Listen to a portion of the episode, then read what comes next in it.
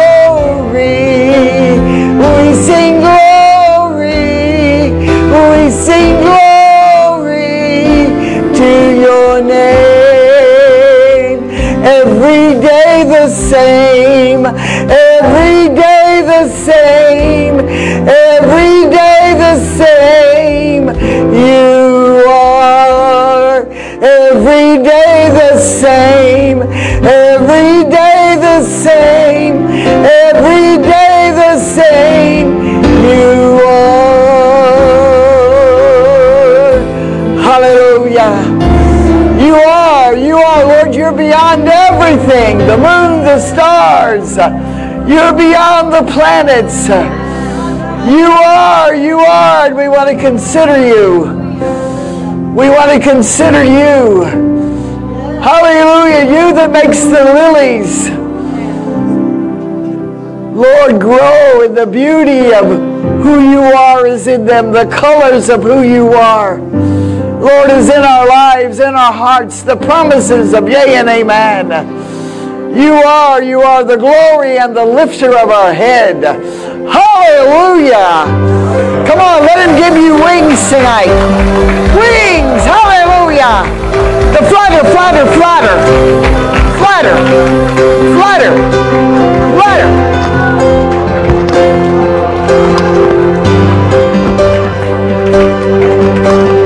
Come on, there's more to God than what we're singing about here. Come on flutter, flutter, flutter, flutter, flutter, flutter, flutter, flutter. Woo, I can feel the flutter of his wings. The flutter of his wings. The flutter of his wings. The living creatures. In the song that we sing, the flutter, flutter, flutter. Hallelujah.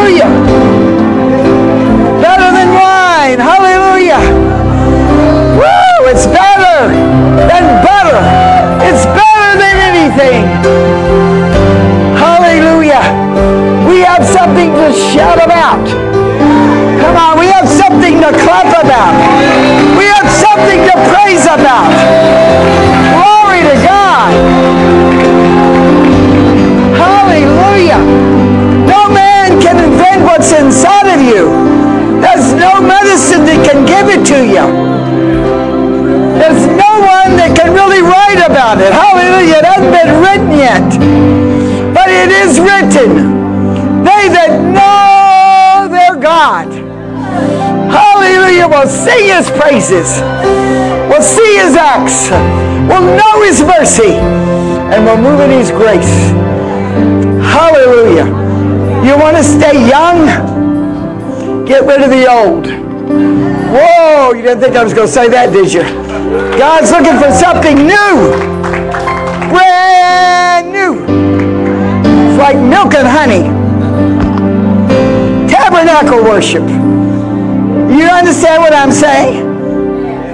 You're looking at a timid person that used to hide behind buildings and people and whatever I could find to hide behind. You know who they were looking for in the Bible? Gideon. He was hiding behind the stuff. And God's going to remove the stuff. And believe me, he's got enough equipment to do it. Come on, you got to get excited about something, and it might as well be Jesus. We used to sing this song, I can feel the flutter, flutter, flutter of his wings. The living creatures in the wheel as they sing. That's, we're talking about the movements of God here. Holy, holy, holy. All they could say was holy, holy, holy. Let that be your theme song. Holy, holy, holy is our God and who was and is to come. Holy, holy, holy. That's all the angels know how to say is holy. They don't know any other language. And they're about to come down in great, it's like armies. They're going to sing with us because they're going to hear, hear what they hear around the throne. Are you listening to me? God's about ready to send in armies of angels. Hallelujah. You wanted help? He's going to send it. Holy, holy. There's a sound that's going to sound holy. It's going to be for the Lord only. Our songs are going to be for Him only. Not even about what He's done for us, but who He is and who He was and He that is to come. You understand? Who He is, who He was, and who's to come. Woo! Come on, make some announcements. The Lord is holy, holy, holy, holy, holy, holy, holy.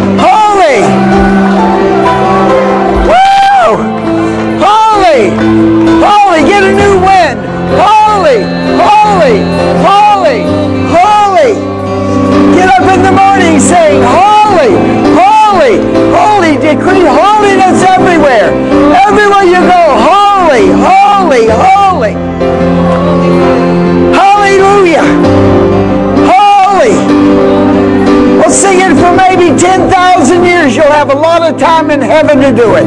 Holy, holy, holy, holy, holy. Woo! Holy. You can't say holy, say ho. Ho, he that is thirsty. Ho, he that can come. Never mind, he'll get the Lee on it. Hallelujah.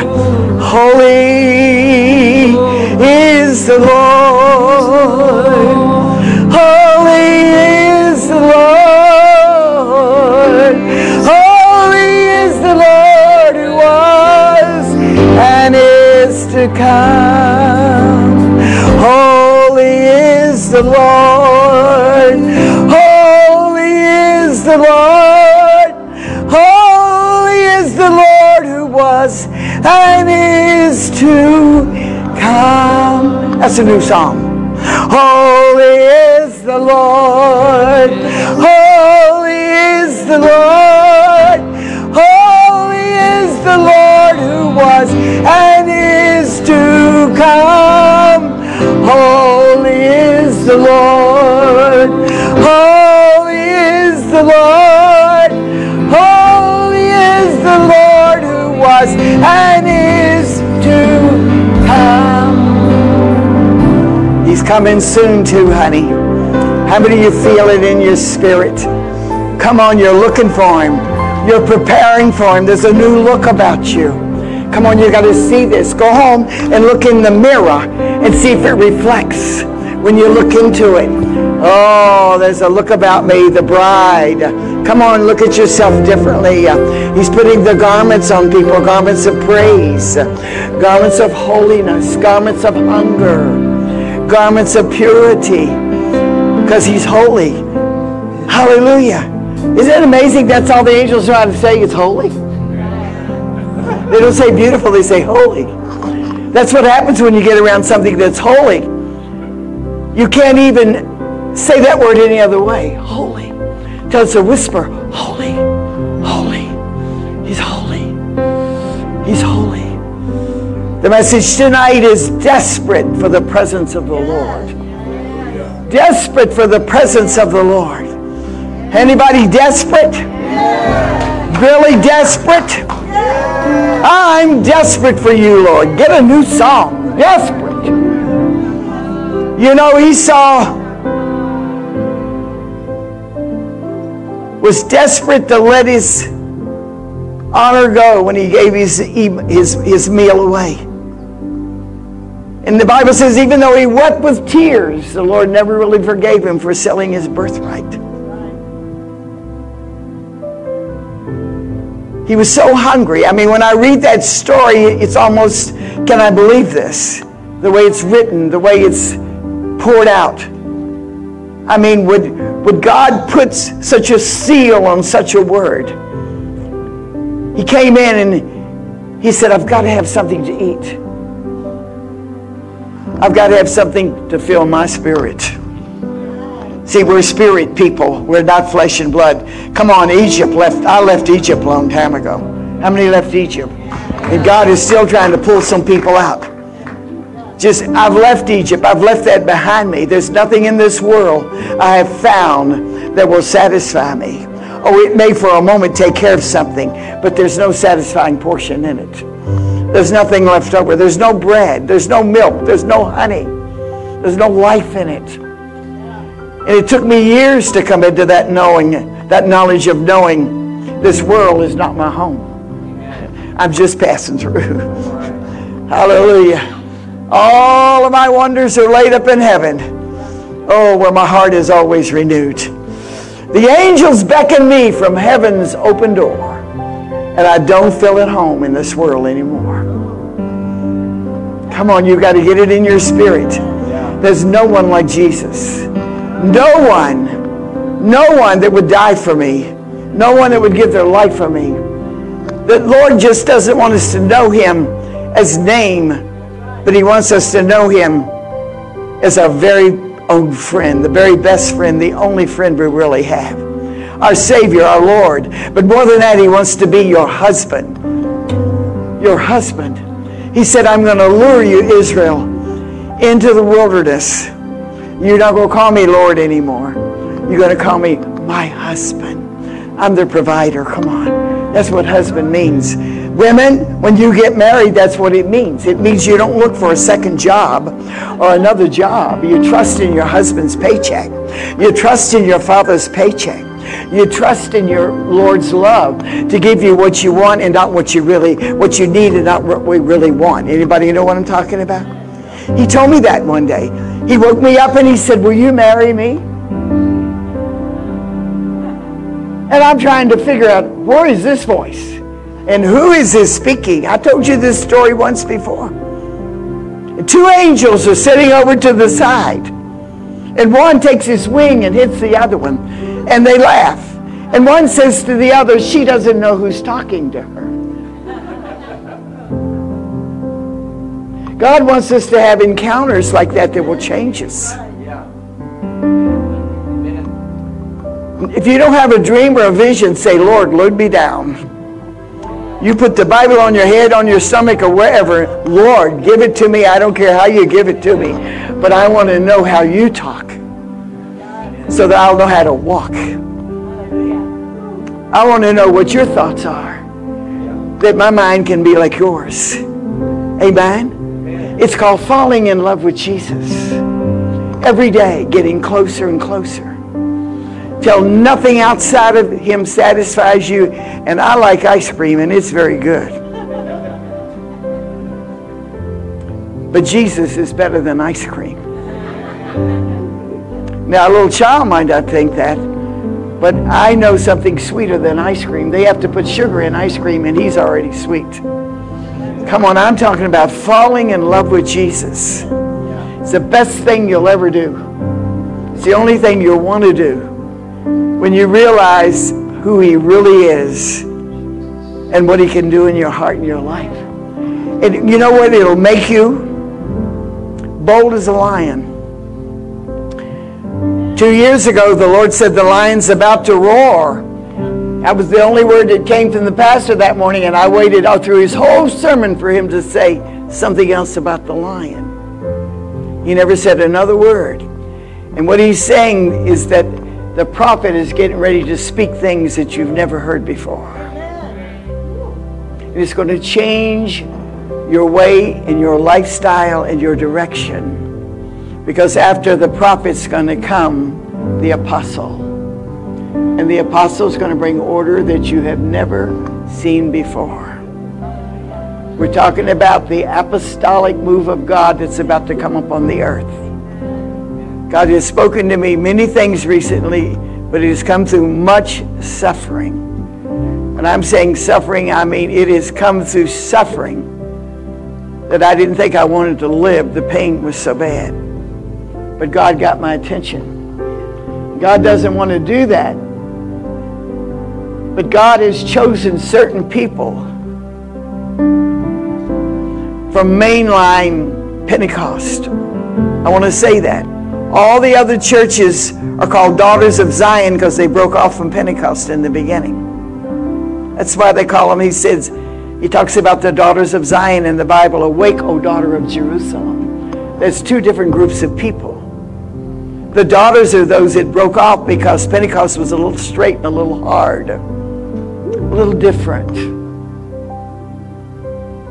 I'm not ashamed, Paul said, of the gospel of Jesus Christ. I'm not ashamed of my victories, my baptisms, and there are many. And each one is death and more death and more death to the flesh.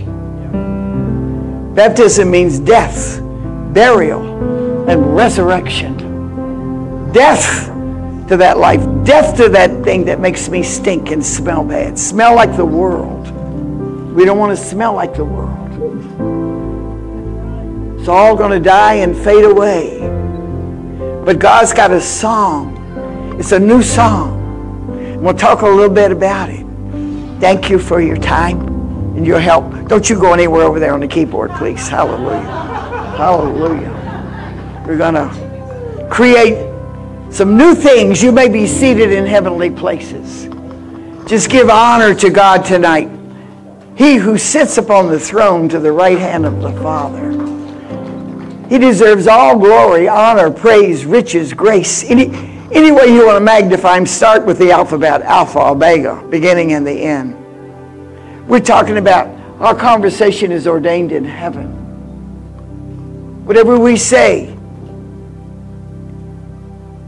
it's to make us more like Christ. When we speak, we're magnifying him. So what are we doing? We're describing greatness unto him of who he is and what he's like and what he wants. And then there's a fragrance to him. Anybody ever, you can smell him like oranges or apples or honey. It's what's in the Bible.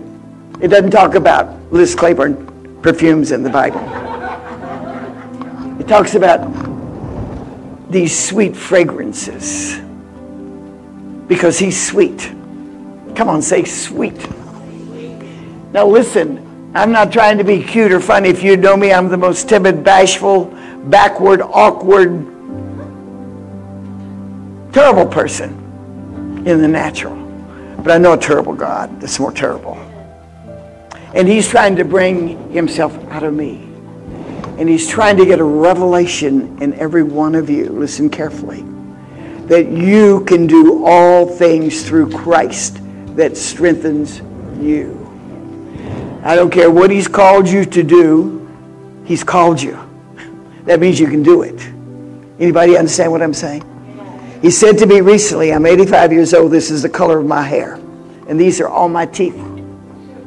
I'm believing for him to return some organs in my body that's been taken out. I've been healed of a brain tumor recently. I've been raised from the dead.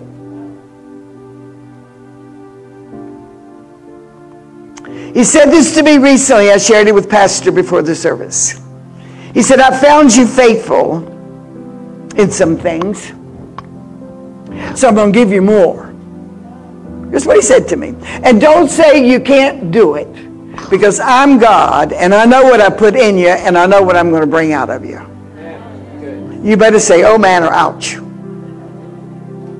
Because God has put angels in charge of your life to make deposits. And you don't know what you're going through when you're going through that fire or that water. They're baptisms. Read the Bible. He said, I have many baptisms I want to baptize you with. Don't ask him which one he's doing, just let him do it. Because if he told us everything between here and eternity, some of us wouldn't take many steps. Come on, am I being honest with you? He didn't tell the disciples the suffering in between. He just said, I'm Alpha and Omega. That's where it's at.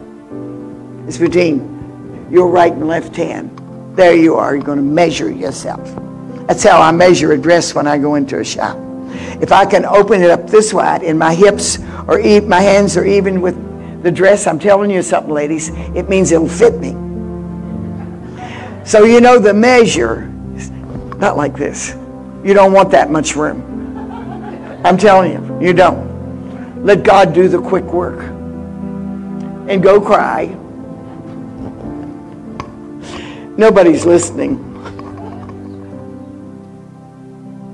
But let it be some tears. That's the language that God understands. He's doing a holy work, a new work, an eternal work. What he's doing in this earth right now is for eternity. It's not for today or tomorrow. It's for eternity.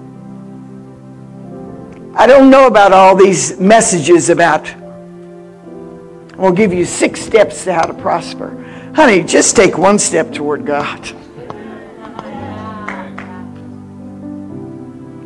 Uh, he'll take two. Well, that's pretty good, two for one. I'm telling you what I've learned by breakings, by mistakes, by not knowing. But I've learned not to feel I don't care. That's a dangerous place to be in. I, one time I told the Lord I was bored. I wished I had never said that. He sent me to Arizona because I was bored. It's true. I said, Lord, I'm a, I'm a little bored. I was trying to be kind, gentle. I need a change. I should have used another word instead of bored. He said, Phoenix, Arizona. No, he said Phoenix. Well, I knew of only one Phoenix.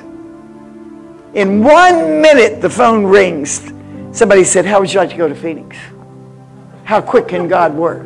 In one minute.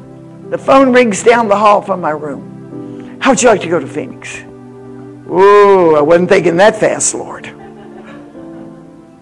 And the Lord brought me here with no money in my pockets and a question in my heart, but a desire to know Him. And I was already 60 years old. Those people are retiring. God's refiring.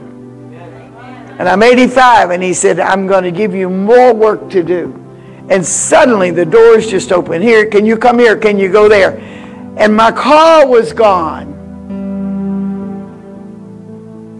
And I wasn't going to pay Uber or Uber or whatever Uber's name is.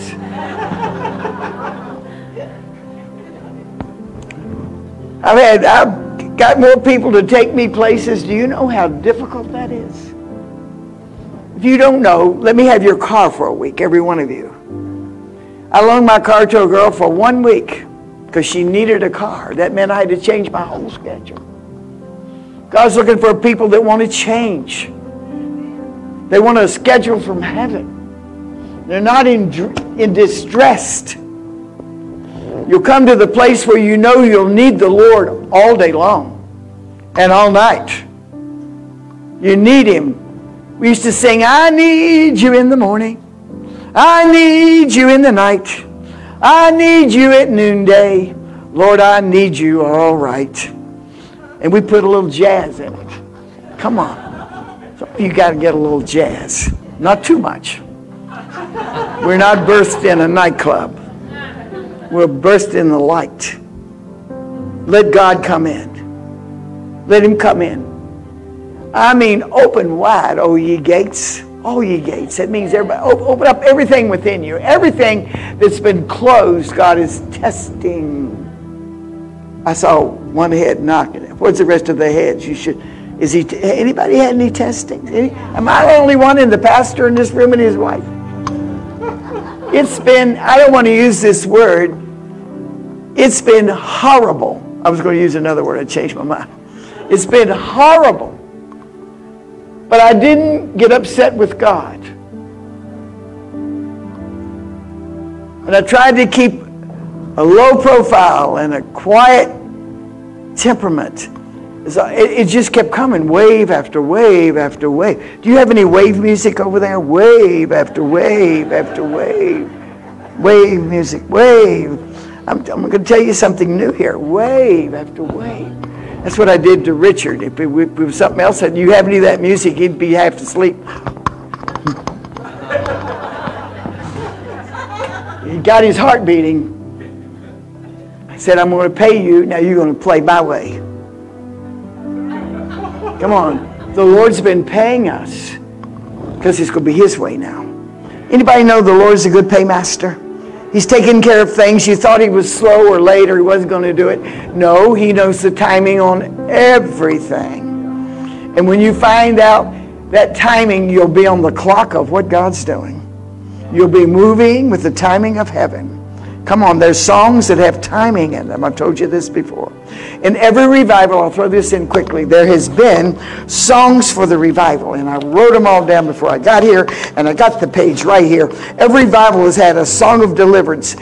In 48, when Israel became a nation, we had a revival until 1953.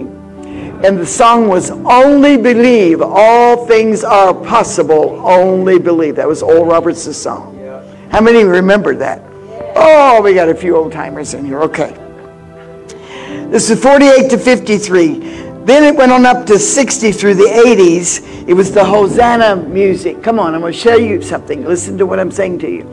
It was very popular, but it was very anointed. They were just phrases, choruses, not lengthy songs. Now, we're not doing away with the songs that are foundational songs. You don't want to do away with the old rugged cross or how great thou art. Those are icon songs. Those are the murals in the music world of what God is doing. Hallelujah. So they did the Hosanna music from the 60s to the 80s. And then in the late 80s to the 90s, it came out of Australia, Shout to the Lord. I happened to hear Darlene Zschech on a tape. I didn't know who she was, but I heard it in the spirit. I resonated with all these sounds because the Lord told me 50 years ago, 50, you look at me, I'm 85. 50 years ago, he said, Ruth, your heart belongs to Judah. I didn't know what he meant by that. I thought he was talking about a boyfriend. I hadn't read all the Bible yet. But if you read in the very beginning in Genesis, he said, send Judah first. What do you think it would be like if America and all of our military levels would send out the singers and the dancers to the battlefield before the soldiers went out. I would line up, honey. Come on, let them figure this one out. What, what is this coming? Uh, this is the sound of the lion about to roar. God is about to change things. Get a roar in your spirit. Okay, I heard Darlene Zschech on a tape somebody had brought to me. This is before CDs. He said, listen to this. And it was Rodney Howard-Browne. He was in Australia. But I heard another voice in the, in the singers, and I thought, oh, there's another voice there. There's a sound from that voice. It's not like all these other voices over here. And I knew it was the sound of eternity. And I went to Australia five times after that. But by then we had already sang Shout to the Lord until we almost wore it out. But God gave her 10 songs, and every one of them was a hit on one take. Every song. She said he, she had journals all over her house, in the bathroom, in her car, everywhere. She was running, writing the songs. And so after the shout to the Lord, the Lord spoke to me in 2000. I was here in Arizona. He said, a new wave of worship is coming. So I ran down to the Christian bookstore and I listened to all the C- CDs were in then, I think. I listened to all of them. And I said, It's not here. I don't hear it. I was raised in a ministry where we were taught to hear eternity. Hear eternity invading your life. Hear eternity, the sounds of heaven coming into your spirit. Hear it come into the service because that's when miracles will come right behind it and signs and wonders. What key are you in? Just hit it real hard so I can hear it.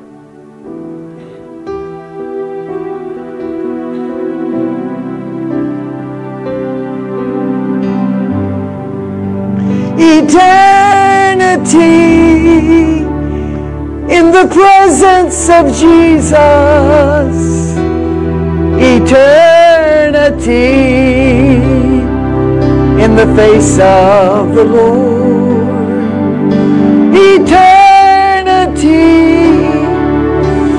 In the presence of Jesus. Eternity in the face of the Lord. Eternity in the presence of Jesus. Eternity in the face of the Lord. Eternity the presence of Jesus. Eternity in the face of the Lord. You can do something with that. I'm giving it to you. He, he just wants us to open up. I mean, the Lord has used the hammer and the chisel on me. The hammer is called the Word of God.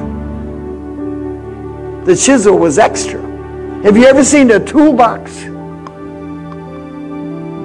of a builder, of a carpenter? Has anybody ever seen a toolbox? It's got everything. It's got a level in it. It's got a chisel in it. It's got hammers. It's got saws. It's got levels in it. It's got planes in there. I don't know how to explain all this to you. But it's coming to build. The prophetic word is coming to build. It's going to put the nail in the sure place. And it's going to build. It's going to build where you and I know the ministry of Jesus. Christ formed in you. Paul said, I prayed that Christ shall be formed in you. We're talking about the ministry of how Christ operates. It's going to be a new you. In fact, it'll be so new that your own family don't know if you really live there or not. God is coming with his presence to change every one of us. So then he comes along and he says to me in 2000, a new wave of my worship is coming in. Now you can't get into worship without getting the gates of praise open first. Don't try it. You'll be all by yourself on the mountain and nobody else with you. You have to open the gates of praise. Then the courts of thanksgiving. I've shared this with you. The Lord said, Tell my people to stop begging and thank me. Just thank me. You need his help to even breathe.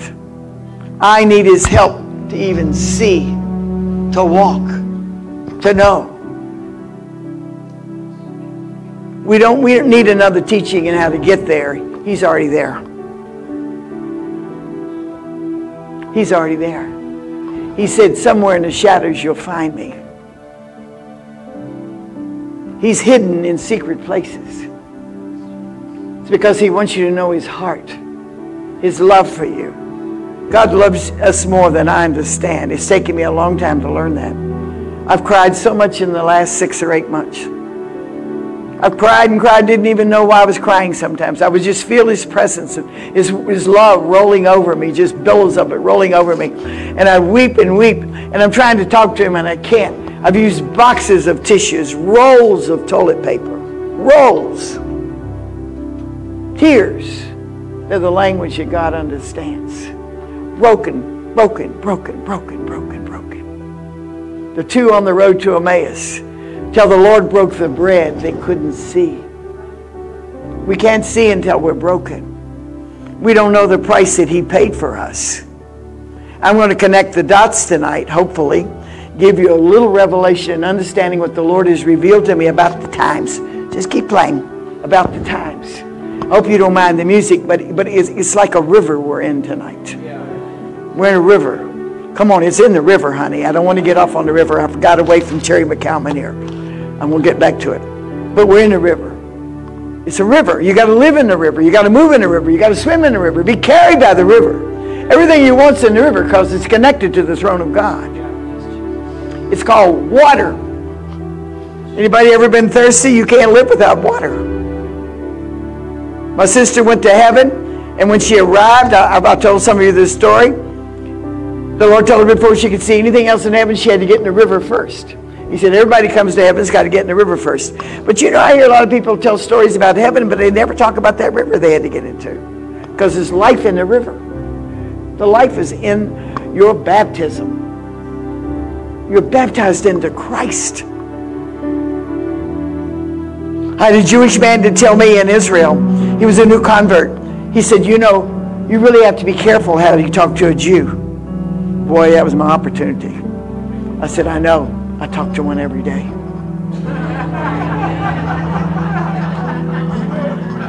He didn't have any more answers for me.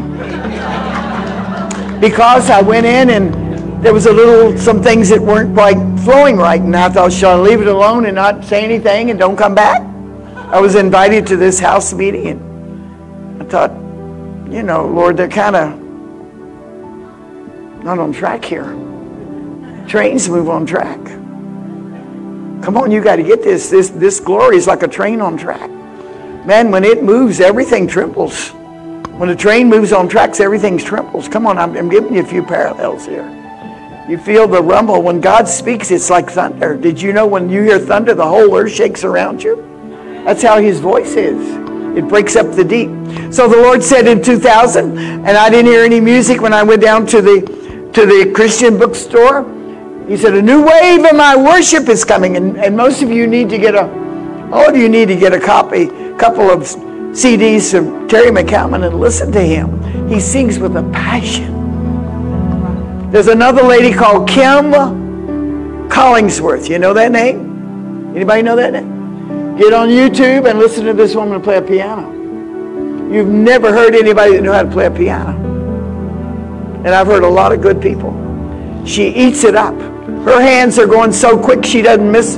They're all over the place. And the moves and the turns.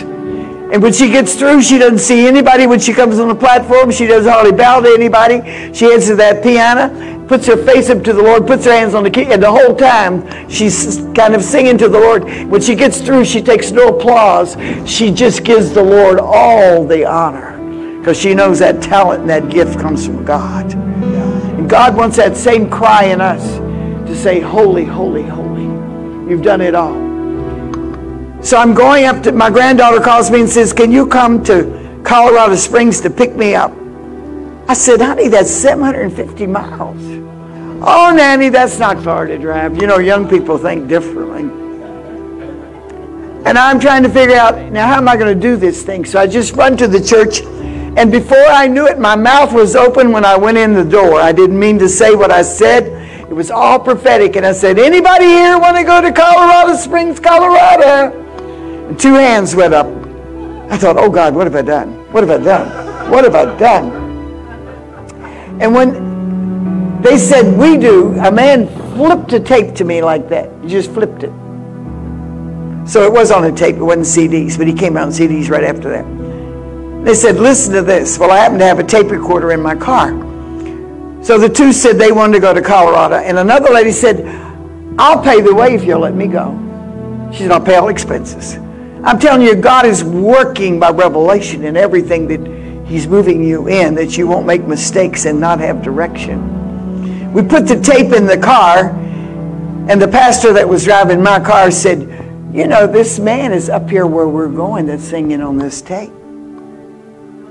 And he has prayer open worship every Wednesday, and we're arriving on Wednesday morning. God has perfect timing. Never think that God doesn't know what He's doing. He never, ever makes a mistake and never will. Okay? We get there and we missed Him. And so I got invited to go somewhere in Tennessee, and Terry MacAlmon was one of the key speakers. So I ran up and told my story where the Lord said that out of his music was, come, was going to come the new wave of worship.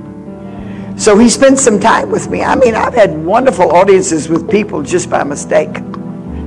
Don't go searching. The search warrant is already out. God will lead you to the right people, the right place. You won't miss it. Be led by the Spirit. And I told my story. He's very, very quiet person, very, very gentle person. His mannerisms and everything about him at that time spoke of God. And they gave me a CD. I don't know what they did with this story, but I told them what the Lord said that he was going to be first in the new wave of worship, and later Benny Hinn used him for quite a while in his crusades. You can go online and listen to him. I mean, there'll be an impartation that will go into your spirit. Now I'm bringing you up to date. We're in 2023. And now it's going to be a lot of the new song. Just learn to do it. Yes, you'll sound like roosters crowing. trying to find that place in the glory realm. It's the realm where angels sing. It's the realm of the heavenly king. It's the realm where nations are healed. It's the realm where the face of God is revealed. The glory realm.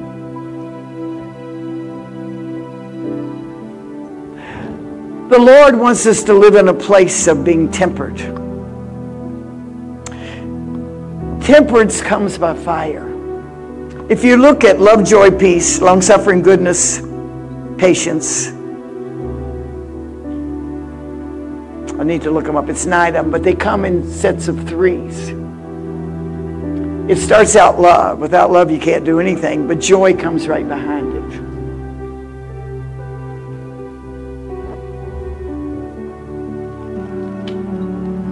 I just heard those words, oh, how lovely is his name. Oh, how lovely is his name. When I woke up yesterday morning, the Lord said these words to me The hedge is down in the church. The scripture is found in Ezekiel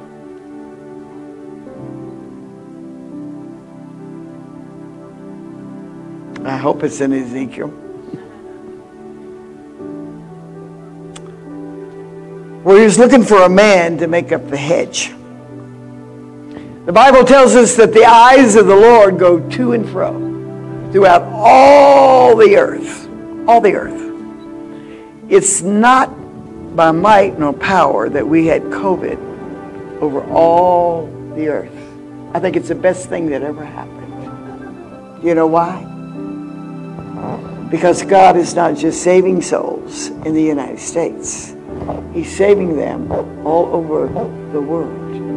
And it arrested everybody to stop and breathe and get turned around for the new thing that God is about to do in the body of Christ. It took me a long time. I was looking into this and I thought, Lord, all over the world, all over the world? How could that be possible? How could all the countries be caught at one time? God could have told everybody about COVID coming, but he didn't. But we knew something was coming. I told the people in my prayer meeting, I said, and I heard them say, give me some slack, give me some slack. I said, I'm not going to do it till you get what I'm saying to you. I said, we're about to have a change in the world that we're not ready for and I don't know how to explain it to you, and I don't even know what I'm saying to you, but my spirit is prompting me to tell you we're getting ready to move into a new change. Are we ready? I told I talked to the people from I think from 12 to 16. I said in 2016 I said we might have listen to me. I said we might have 8 years for a move of God to work in our lives. If you get on the, the YouTube or the news and listen, you can't believe a third of what you're hearing. But you might have maybe 2% of what you know.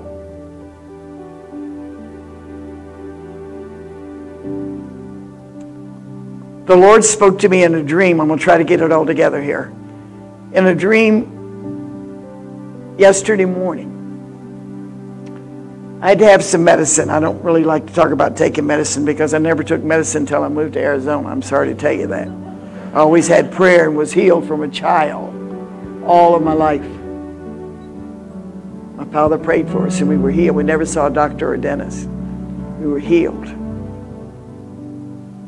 So they sent me the wrong medicine, and the doctor called me up early in that morning, or called me late that night, rather, before I had the dream earlier in the night, the doctor called and said, Don't take any more of the medicine I'm giving you. It's the wrong medicine. I'm sending you some new medicine. Well, I knew something was wrong because my head was hurting. I didn't feel any better. In fact, I thought, Am I going to be able to preach Wednesday? Because I, I hardly, I was in vertigo. I hardly knew anything. So I called someone and I said, Can you get the medicine for me? Then I went back to sleep. They went to pick it up. And I had a dream about the person that was going to the drugstore for me and another person and myself. So it was three of us, and you usually see things in threes. And we were going somewhere, but we didn't have much time. And so I said to my dear friend, I've known her for years, her name is Ramona. She's been a friend of mine here for the 23 years I've been here. I, uh, she left, and so I said to the other friend, Where did Ramona go? She said, Oh, she, she tore her shoe and she's got to go have her shoe sewed up. I said, Go get her and tell her she doesn't have time just to sew her shoe up. I said, She only has a little time to do what is necessary, so she's going to have to squeeze fixing the shoe in with her schedule. I said, Tell her she doesn't have time to go to the left or to the right because time is very, very short. It was just a short dream but I gave the message twice. Time is short. Time is short. And that's what the Lord has been saying to me. Time is short. Don't put other things on your schedule that is not necessary. Because he says in Matthew, when this trouble comes or when the times come, remember on the housetop, you can't go down. You can't go down and you can't go back because there's no time for it. The road is already paved. If you get delayed, I said to someone just recently, I said, when God puts it in your spirit, do it right then. If He puts it in your spirit to call somebody, you don't remember, write it down. I got up this morning, my whole day was going to be in prayer. Now, I've been praying. I prayed a lot of hours before I got here. I spent a lot of time weeping before the Lord. It's the Spirit. I don't know for what. I mean, I don't know all the answers. Okay. But I spent a lot of time. Today I was going to pray all day long. And then the thought came to me when I got up oh, it's not going to be like I think. It's not going to be like I think. I'm going to be squeezed to the last moment. And it's exactly the way I, it happened. Somebody comes to get me, and my hair's still up in curlers. I comb my own hair. And I'm trying to eat because I have to have a little to eat. And I told her, I said, be here at 5. We're not going to be late for the service. I got here early for a change. But it took every moment from 7.30 this morning to fill in the pages of my life. Every, I'm telling you, every moment. I'm running through the house praying in tongues. I'm taking a shower, praying in tongues, singing in the Spirit. You build yourself up in your most holy faith when you pray in tongues. Build yourself up with the Lord. Get your tongue going. Hallelujah.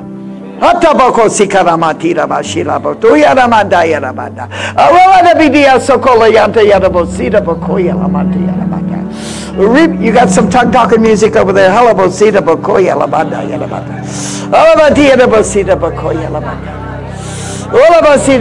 Music has got a sound. Oh,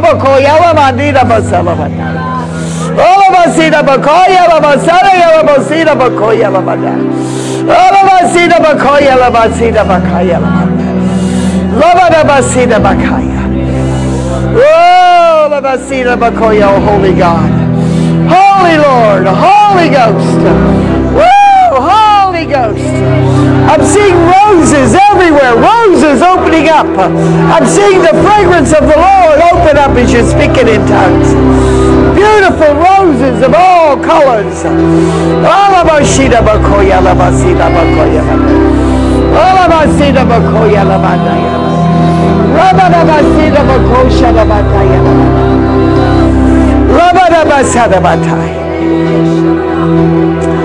Hallelujah. You can't, you can't explain this thing. I thought every moment. Everybody, listen, I got four calls at one time, running into each other, texts.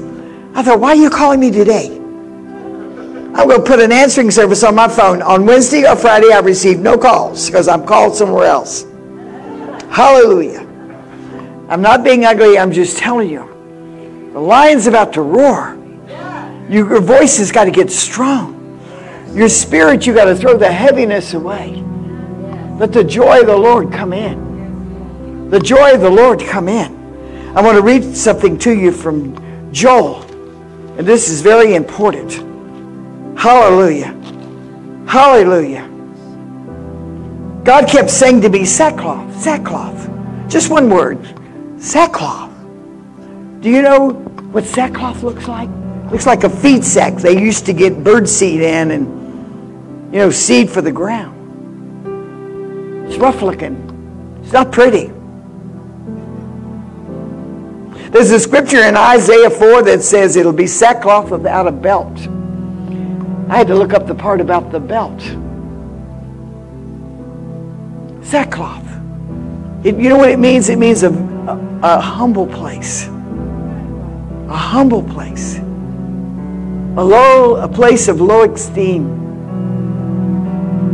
And don't listen, don't ever feel like you want to be recognized or I'm here or I can do something. We can do nothing without God. Nothing without the Spirit. The Lord let me know that real well in Australia when I broke my arm. I'm there for a three week revival, and I didn't fly home after I broke my arm. I preached every day with a broken arm and a sling. It says, Lament like a virgin girded with sackcloth for the husband of her youth. I'm not the only one saying this.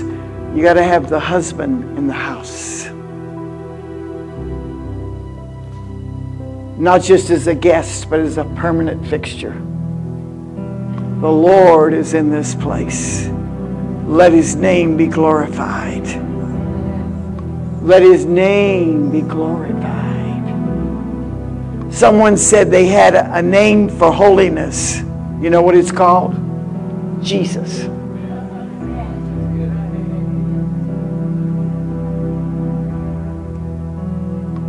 The church has lost its way. Someone said, and more than that, America lost its way. I hope we don't have to stand before the Lord and be accountable for a lot that's happened in the world in the past four or five years. We didn't pray enough. God told Israel because I read it today and I thought, oh my, I didn't know he was that upset with Israel. He said, because you've done this and you've done that, he said, I'm going to bring my fire on you and I'm going to melt you like silver. That's what he said. Does God talk like that? Well, it's in this word. So if, if you're in the melting pot, you're going to turn out to be silver. You got hope. God told me the gold is coming. He spoke to me seven times. The gold is coming. The gold is coming. The gold is coming. I'm suffering with pain so bad I can hardly breathe when he said it to me. The gold is coming. I didn't run to the hospital. Why is it in your suffering? Because you understand a whole lot better when you hear the voice of the Lord. How many know what I'm talking about? And most of the time, most of the church only hears him when they're suffering because he gets our attention. It says the meat offering and the drink offering is cut off from the house of the Lord. The priests, the Lord's ministers, mourn. The field is wasted, the land mourneth, for the corn is wasted, the new wine is dried up, the oil languisheth. Be ye ashamed, O ye husbandmen, howl. Do we hear any howling in the church? I got a, dog next door at house. Which they say when a dog howls, it precedes death. That's why you hear dogs howl. I used to hear them a lot when I was young, but you don't hear it much anymore. There's someone in the neighborhood's going to die. Someone close by is going to die. Now, I don't know if that was an old wives' tale or not, but it always happened. Because dogs can, they can discern much. Listen, I can go out my door so quietly, and, I, and the dog's on the other side of the wall next to me, and he starts barking, and I didn't make a sound. I thought, well, maybe it's the fragrance I have on. Come on, you got the fragrance that's going to make people howl. yes. I had a lady one time.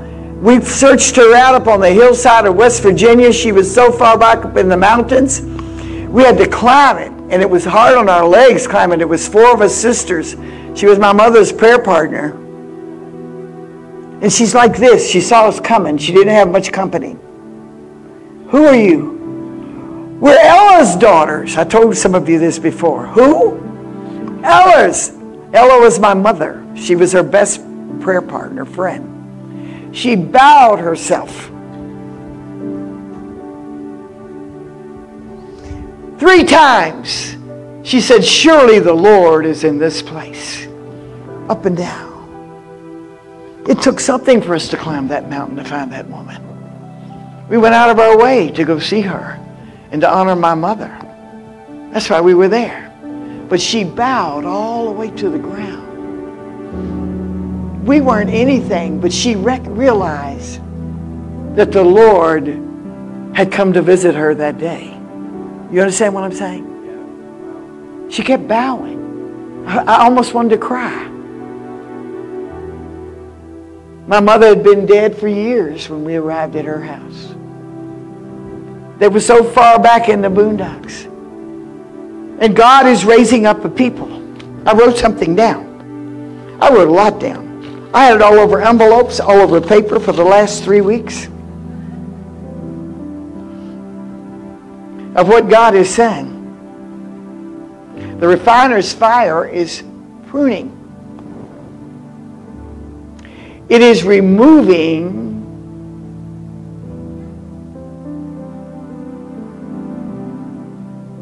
all of those things that is holding us back we're moving toward the Lord. Unhealthy things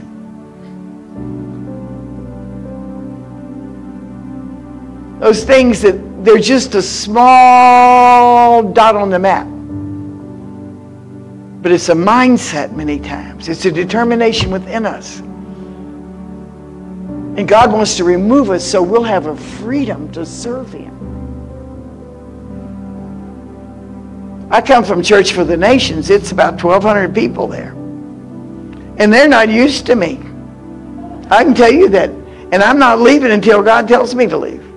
And, and, and I don't want to say it's not easy because you come into the ease of the glory and these things don't bother you. It's the ease of the glory. And Pastor is closing his meeting. But he speaks prophetically, and so I try to catch every word. When people are prophetic, you don't know where they have the word for your life. So be a good listener. And he's closing the service, and three, four horses pulled up right beside me. And they were they had reins on them. They were all together. I thought, oh my goodness, what am I going to do? What am I going to do? I don't want to interrupt him. But he's closing it down and God wants to move. What are you going to do? You know, you, you're not going to answer to the preacher. You're going to answer to God. Oh, I want to run right now so bad.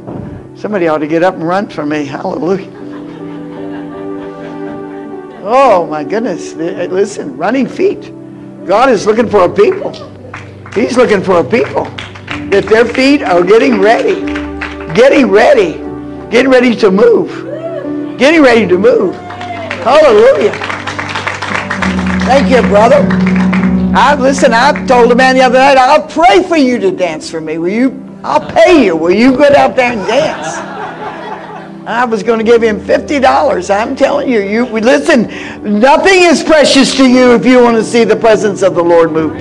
And when I saw those horses, they were doing this. God wants to move. And when we were worshiping here tonight, I saw brown horses everywhere, brown stallions. I saw them over to the right of me. I thought, oh no, Oh, yes, God's going to move. But I saw them gathering and they were by themselves. You know what I'm saying? They were by themselves. They weren't, they weren't harnessed to anything. The yoke is the Lord upon you. And they were right over to the right of me, and they were all brown, chestnut horses. And when I saw those horses pull up beside me, a yell came out of me, and I thought, oh, probably the last time I'll ever yell in this church. And I went running across where Sister Mary was. Now, you got it. Some of you, you've been to our church, so you imagine a little bit. And I ran over there, whoa! And I ran all the way back. Oh, man, the cry of the Lord was inside of me. He said, I'm to come like a howling wind. And I, then I went back and I kept my eyes closed. I mean, you come on, close your eyes, you don't see anything. Don't worry about being embarrassed, just close your eyes. And after church pastor's out prophesying over with his wife, over the people, and I thought, well, what should I do? Lord, what should I do? So I, I go up to both of them and I said, Pastor Maiden, I did something that doesn't normally happen in your church, but I'm not sorry. I'm not sorry. I told him what I saw. And Pastor Mary said, Sister Carneal, you run anytime you want to run. Boy, that was a breakthrough right there. God wants to break the strongholds off of us. Strongholds. I heard somebody preaching on this, and I realized all of my life I wanted, I needed blessings, but God didn't give them to me till He took the strongholds off. We cannot handle the new thing God is doing if we're still thinking in the natural and moving in the natural. We got to be a people that we just let God poke all He wants to in our lives. Just poke, poke, poke, poke, poke, poke, poke. Just keep poking. Get the air out. Come on, get all that air. That air that's of the earthly. God wants to remove the earthly, that the heavens can come down upon us and we will be people of the glory realm, of the supernatural realm. I'm trying to make this fast. I got pages here and I can't give it all to you. So I'll read from this over here. The field is wasted. Be ashamed, all ye husbandmen, how, all ye vine dressers, for the wheat and for the barley, because the harvest of the field is perished. Here's why. The vine is dried up, the fig tree languished, the pomegranate tree, the palm tree, and the apple tree. Even all, see, there, there's, you know, the Methodist, the Baptist, the Presbyterian, the Catholic, the Pentecostal. These are the trees. The trees of the field are withered because joy is withered away from the sons of men. The joy of the Lord is your strength. Just walk around and do some ha ha ha ha. Ho ho ho ho. Ha ha ha ha. It would have been enough if he brought joy, but he brought laughter into my soul.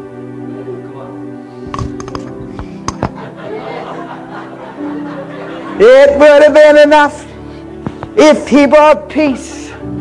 Now, this is not your normal sermon. It would have been enough if he brought life, but he put laughter into my soul. It would have been enough if he brought peace. It would have been enough if he brought joy. It would have been enough if he brought life, but he brought laughter into my soul. Ha ha ha ha. Oh, oh, oh. Ha ha ha ha. Oh, oh, oh. Ha ha ha ha. Oh, oh, oh. He put laughter into my soul.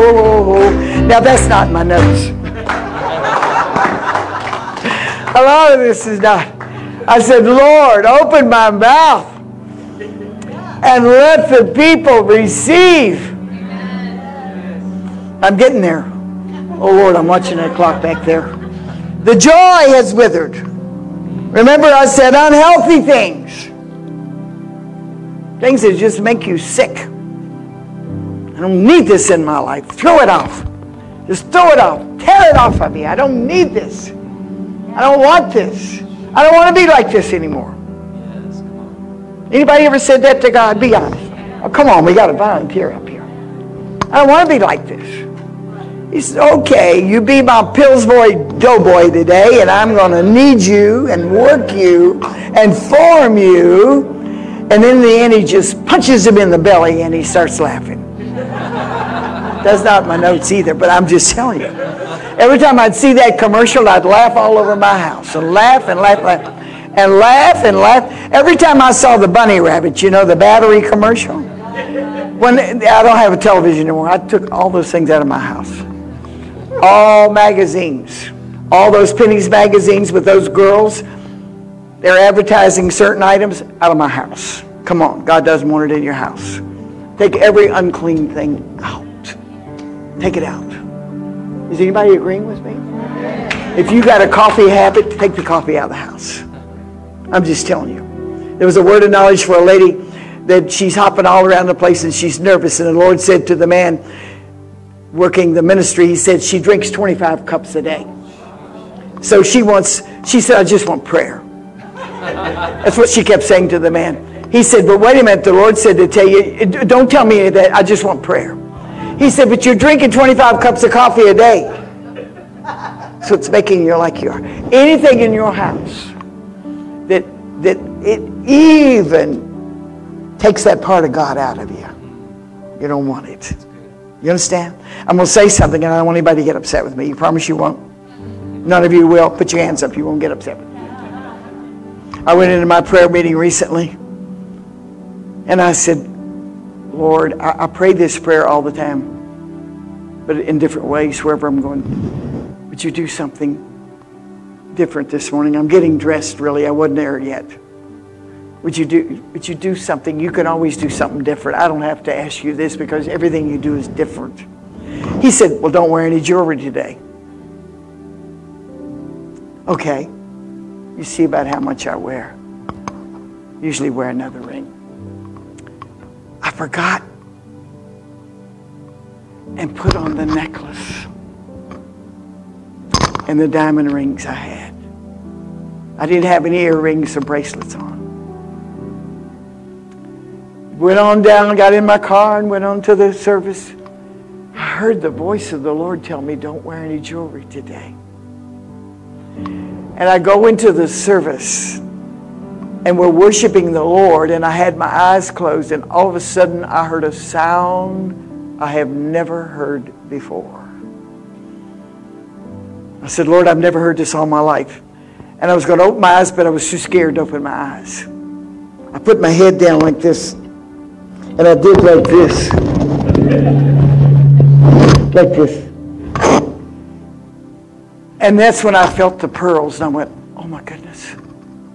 The Lord told me not to wear any jewelry today. And this lady is coming down the aisle, so soft spoken in the natural, you can't hardly understand her which talks to you.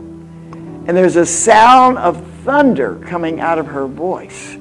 It scared me. I've been in Pentecost all of my life. I've been in some services that some of you have never experienced. I can tell you that. People would think we were off the wall, but the power of God was loose. The Spirit was moving. And I, I will tell you, don't touch it. I'll throw this in. I touched a girl who was on the floor and I said, We got to go home. She was my musician. She'd been there an hour.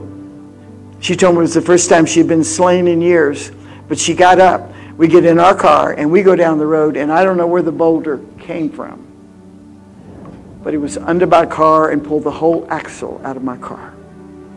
And God let me know that was the cost for pulling that woman out of the Spirit.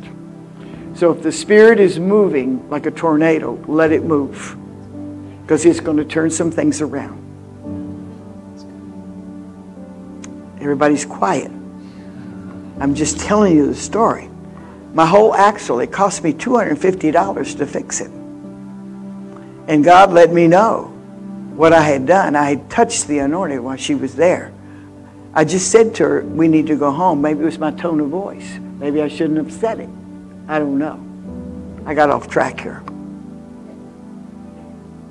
But God is one, this woman is coming down the aisle. And I finally looked up. She's got a, a clasp in her hair with little sequins in it, and she took it out. She's taken all the rings off of her fingers. Are you listening? Don't get upset with me.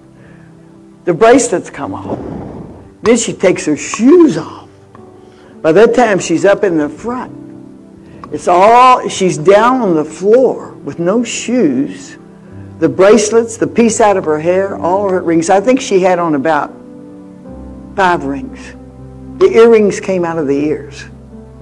That's when I remembered the Lord said, Don't wear any jewelry today. I have kicked myself around the block.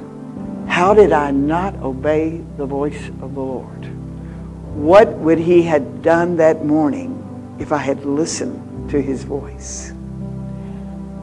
I've almost been afraid to ask him that question again. Would he do something different?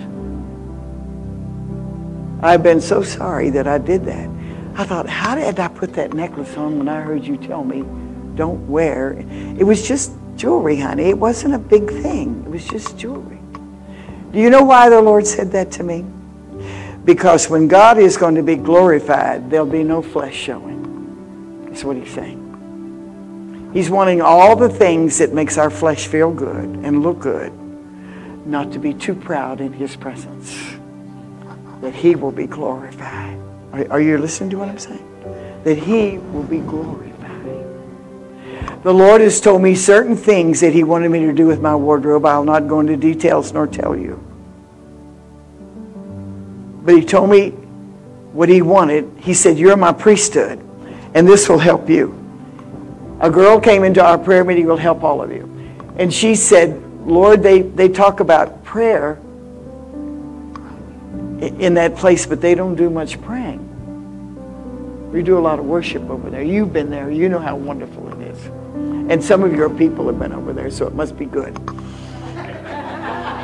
It's, it's good. I want to you it's good when we're all in the right frame of mind.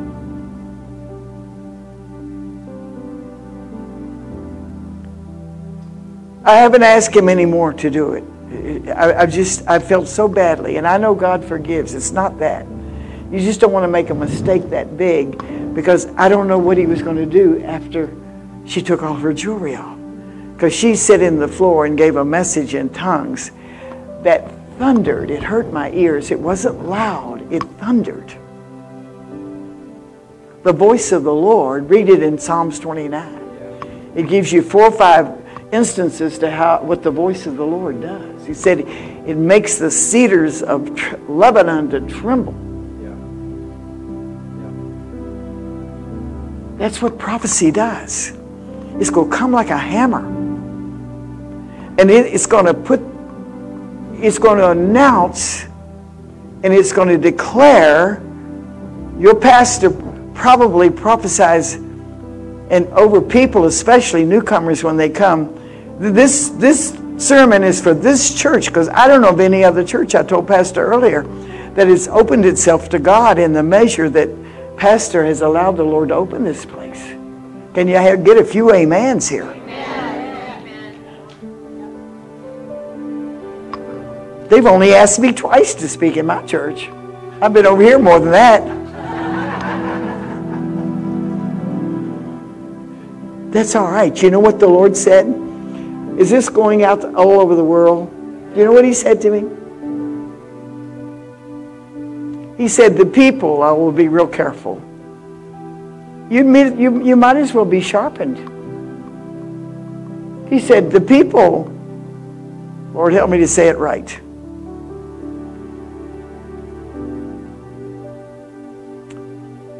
The people that you worship with, that, that so you, that could be anywhere. They think they don't need what you have. I was in Australia and got this word. But they're going to get it whether they want it or not. Come on, give the Lord a praise. So let the Lord do all the trimming. He's going to take the fat off of us. You know, he said, eat the sweet. What is it? Drink the fat, eat the sweet. I mean, the fat's going to burn, but it's going to have a nice smell to it. It's going to be a burning for the Lord. the accesses that are in our lives. Now, let me take you somewhere real quick. You can't live without the presence of the God, of the Lord.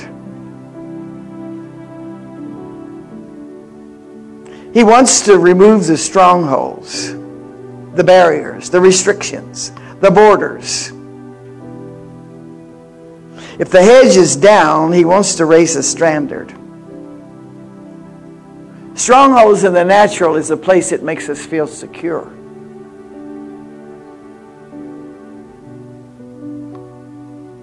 You know, I was happy without ever having any money because the Lord has always supplied for me. I've shared with you, I've never bought a car since I've been a Christian.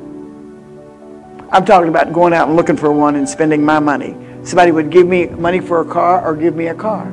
I've had nine cars given to me. I've never bought a house. I've had two houses given to me. And I'm telling the Lord, just a couple of days ago, my mattress hurts my back. Talk to the Lord about your mattress. And it's pretty new, Lord, but my back hurts. I don't know what's wrong with it. Is it spring or what is it bothering me? And I'm taking my trash out at 9 o'clock last night, and there's something in a great big bag on my porch bench. It's a mattress top. I didn't tell anybody, I only told the Lord. It's new. God's doing new things. New. Are you listening to me? New. I said to the Lord, You want a car? I said to the Lord on a Thursday night, two weeks ago, I've got the money for a car, but nobody's ever taken me anywhere to get one. Nobody ever thought to say, Well, I'll take it. Now, I'm not mad at anybody, so don't anybody get mad at me. I said to the Lord, Surely you know somebody. I didn't know what I was saying. I thought, oh God, you know everybody. I thought about this later. You know somebody that can come by my house and come in my door and tell me they have a car for me. Thursday night. No, Wednesday night. Wednesday night. Thursday morning, somebody comes into my house the next day and says these the first words out of their mouth. I have a car for you.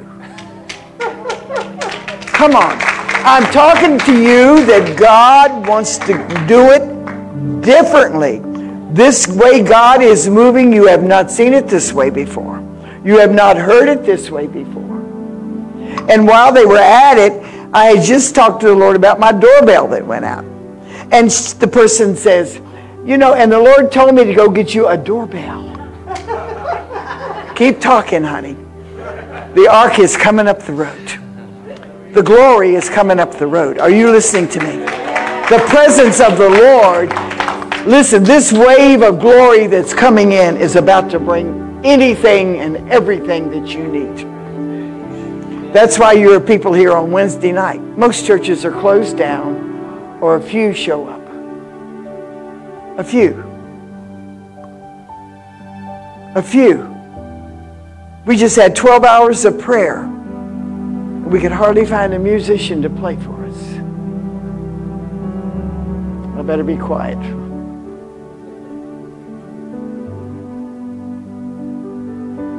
We're in the darkest hour and it's going to get darker. The Lord told me that. It's going to get darker. But those that trust in the Lord, those that know their God, hallelujah. Refiner's fire is coming, but His grace is coming with it. I only have a few pages. How many can say, I can do all things. Through, Christ. that strengthens me? strengthens me. A new order is coming. It's called the apostolic way. It's going to bring order. Now, this is what the Lord said to me. He said this to me six months ago. I believe it was six months ago. No, it, was a, it had to be in the first part of this year he said, by September, an apostolic anointing is going to come in the church. Then I heard Ken Christmas say it. He said the last three months of the year, but that could have been the. he said by September, around that area, October, an apostolic anointing is coming. Now, Prophecy is a created force. It's not something you can write down. It comes by unction of the Holy Ghost. Now you can have thoughts. The thoughts will come to you. But it's like no water's going to come out of that spigot till you turn it on. And then it starts to flow. You hear water coming sometimes through the pipes if you listen. And when you, and when you begin to declare the word of the Lord, it creates because it's the word of the Lord. It started in darkness, but it's going to end in light. He said, Let there be light. And a light's going to be seen upon people that has never been seen before because they're looking into the face of Jesus. They're going to have face to face encounters in the presence of the Lord. In the presence of Jesus, I long to be face to face. Now, there was a lot of things that he spoke to me when he said the gold was coming, and I don't think I told this part. I, I, I, was sitting in the chair and I saw the gold cover all one side of my room across the couch. I have these curtains that have, they're very nice. It's a better type of lace. It's not just regular lace. I paid a lot for them. But they have beautiful work cut in them. And it went all across my white curtains until they were gold. And it didn't last, it wasn't like lightning, like visions usually are. It lasted for a minute. I kept rubbing my eyes. I thought, because I need new glasses. Anything that could happen in my life has happened in the past six months. I'm talking about in the natural.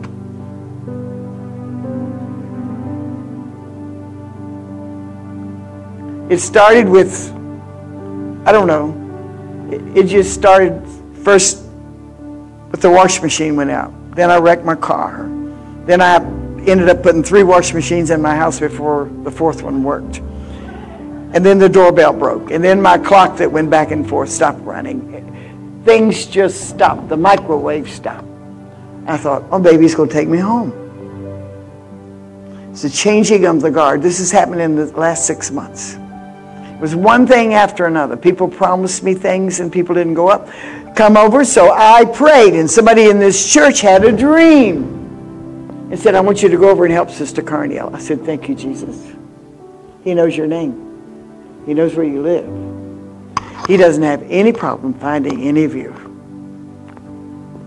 Not one of us. He knows where you are. He said, I've already counted the hairs on your head. Hold on to it.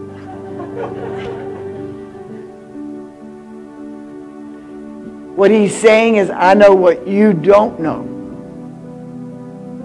So when you run into walls sometimes or God puts up a stop sign, he's stopping you because he knows what's ahead.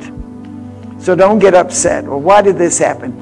I'm on my way here today and I think every person that could call me or text me or then I had a family problem across the on the west east coast. Now you can't let any of that get in your spirit. They, they I knew they wanted to talk for more than 10 minutes. They wanted to talk an hour.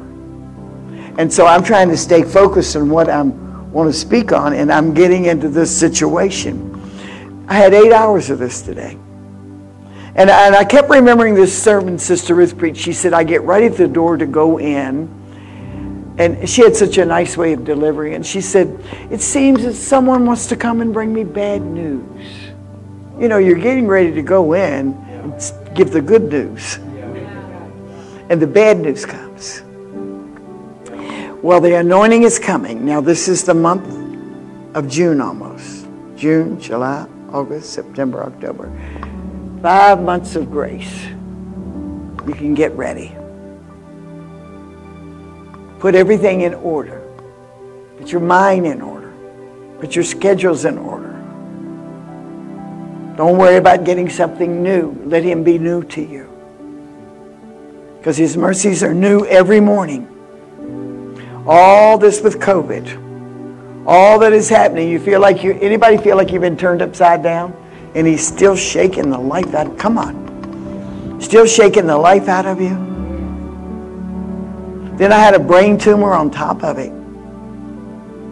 But I remembered the Lord said to me before I even knew I had a brain tumor, He was going to heal my brain.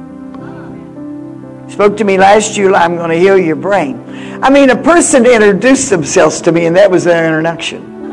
Introduction. God's going to heal your brain. I'm at a conference. Now, listen, I don't get all gibby and, oh, well, my brain needs you. No, you don't get foolish. I thought, well, if he said it, I didn't think it in terms of anything happening, having a brain tumor. I had a concern of losing some of my memory. I want to tell you, I've been raised from the dead twice. I hemorrhaged to death once and was raised from the dead. Somebody sung over me the new song. Brought me back to life in her arms. She's singing, and the dead shall be raised. Come on, anybody want to be raised like that? Maybe, maybe you need to do that, brother. Get a choir to sing, and the dead shall be raised. Lay hands on people. I'm serious. You'll do things differently, honey, when God begins to move.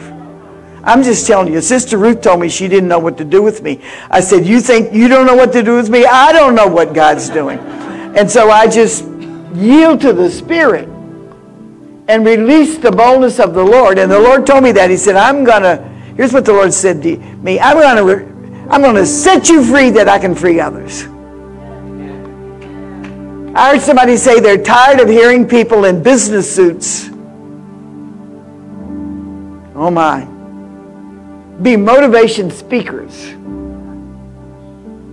They're bored and I'm bored too. You're not motivating me to do a thing. Tell me something that God is saying. Show me something that God is doing. God is not dead, He's alive. And He lives in me and He lives in you. And He wants to reveal His character, reveal His spirit, reveal His ways in us. And I Got a headache one day. I, think I shared it with you. I was here in February. I got a headache. It was awful. I never have headaches for one thing. I never, all my life, I've never had headaches. Thank God. And I'm gritting my teeth until I move the bones in my mouth from the pain. Because I wanted to not take medicine. Now I know that sounds foolish. But how are we going to get miracles if we don't allow the Lord to put us on the anvil? Now, I'm not saying the Lord did that, but he, already, and I didn't relate to he's going to heal my brain till after I'd been in with a headache for 10 days, and I thought, oh, it must have to do with the brain. God's going to heal my brain. So I go back to the doctor, and he says before an x-ray, and he said, yes, you had a tumor on your brain. And they sent me to a neurologist, but three months had lapsed, four months, and they couldn't find the tumor. Hallelujah. I, and the Lord spoke this to me. I said, Lord, I need healing everywhere. Now, you're not 85 yet, so don't look at me like, what's wrong with her? When you get older, there's body parts that wear out. Amen? But the Lord spoke to me. I, I, he whispered.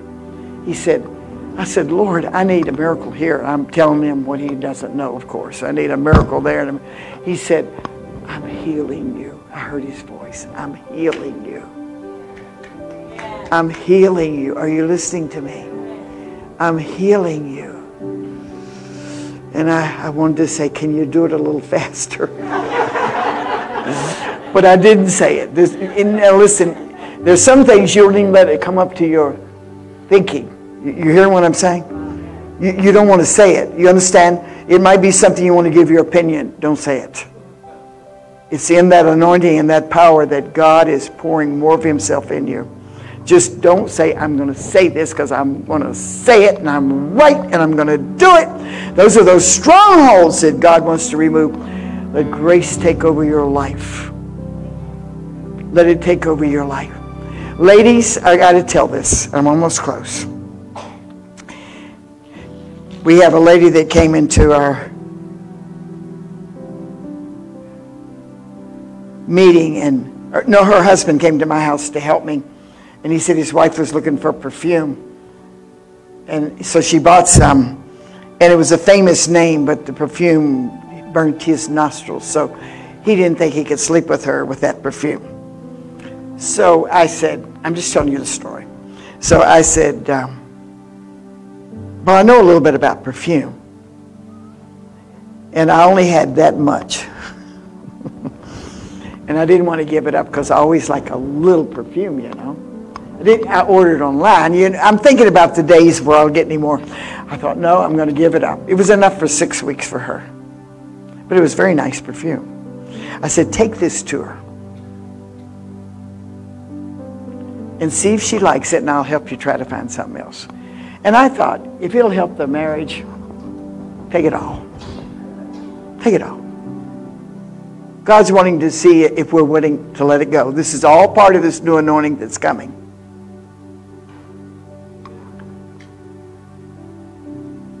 This is just before Mother's Day. I gave it to him on a Friday.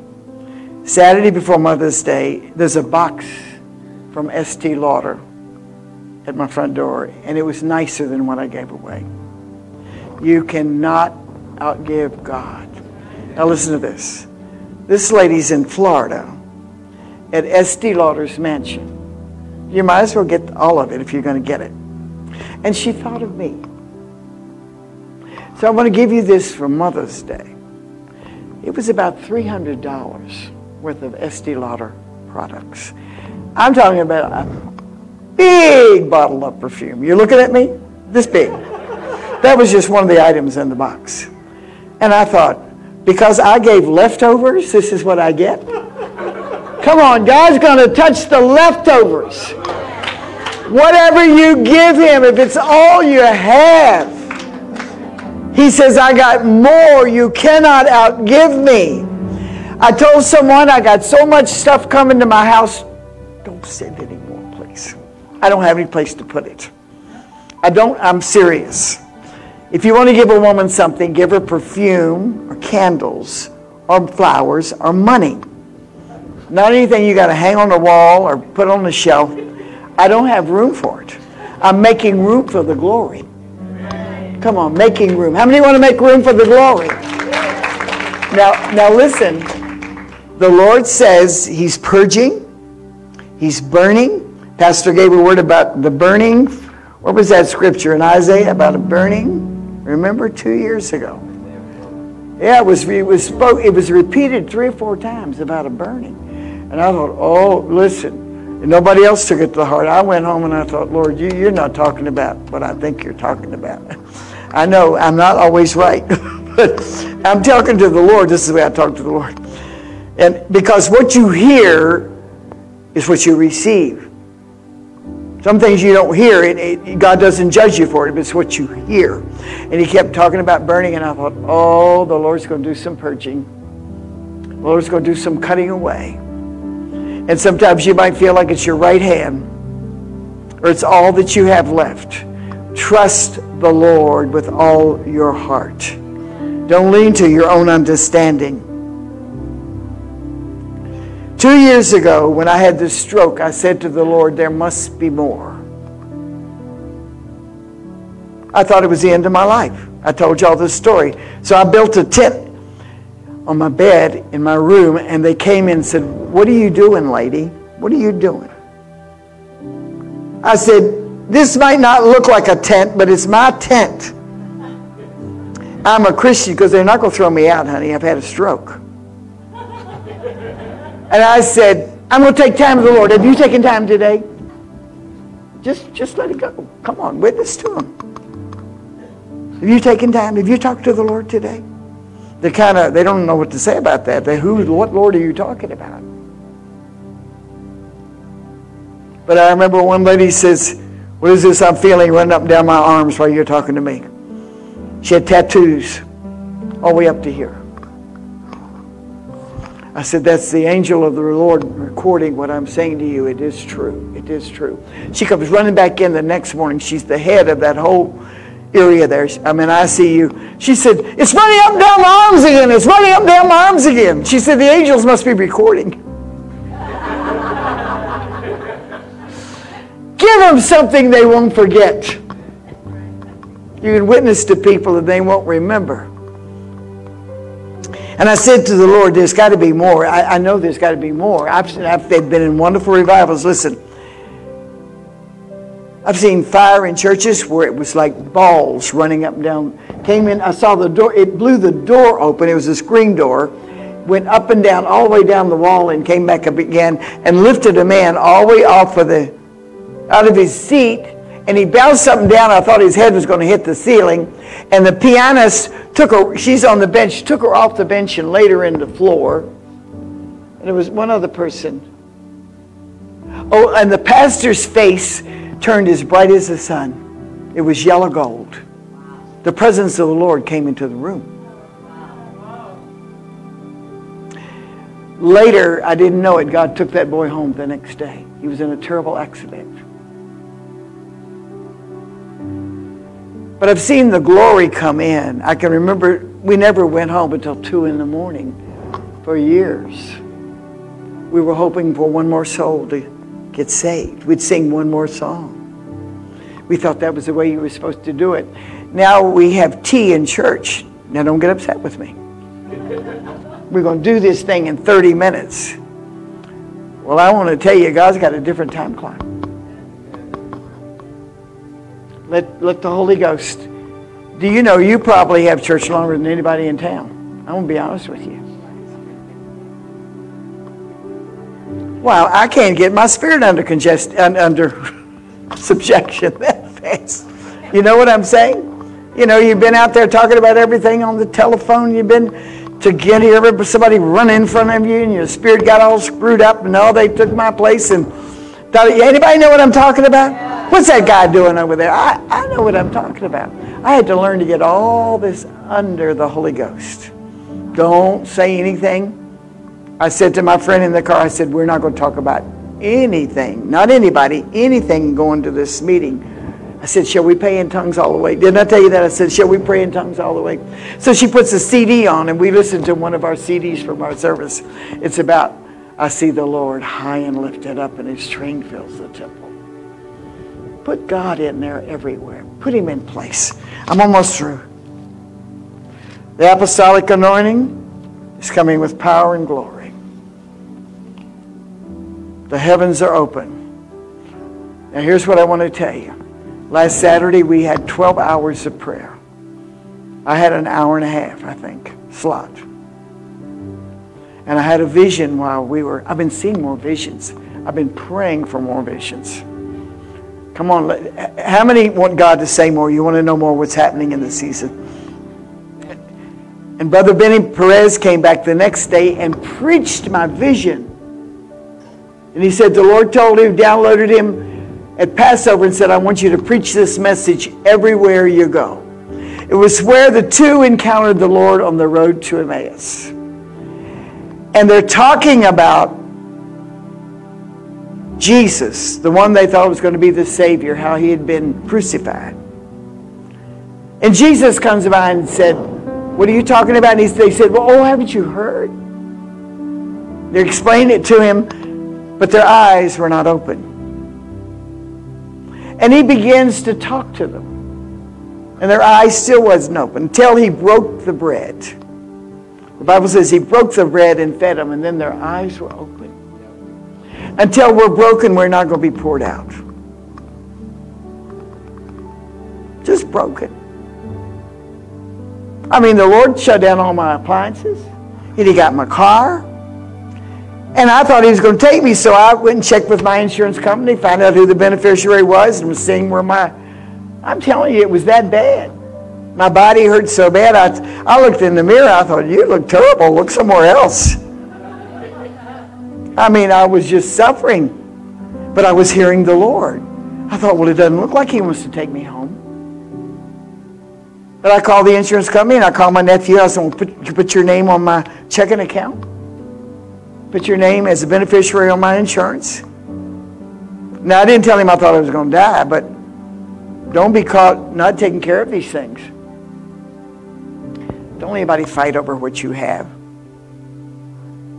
And all of a sudden, I got to feeling better, and he calls me up and he says, What happened? I said, I feel better. I changed my mind.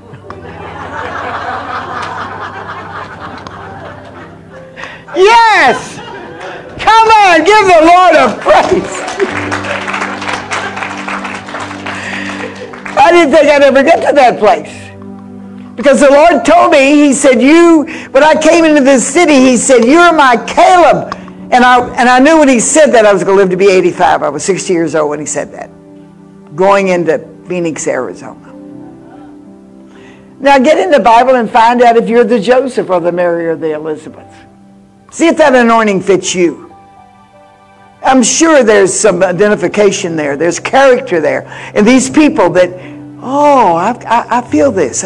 You know, it kept coming to me about Caleb. I kept hearing Caleb, and when I got on 17 coming down off of 40, he said to me, I had another girl with me, Caleb and Joshua. Now, God doesn't need to give you a whole paragraph or a book. He's already given it to you.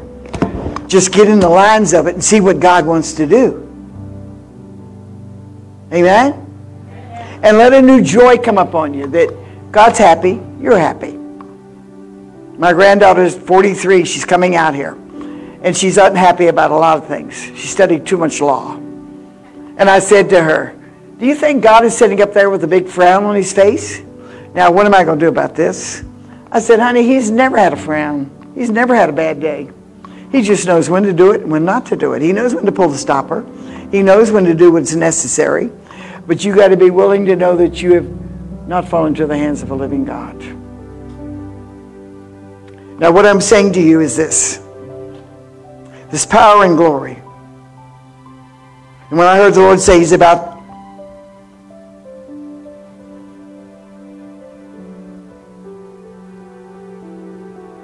a roar, is what He said. And the pastor never finished the conversation. So I went after that word. Now, I want to say this to you about money. And I'm not the only one saying this.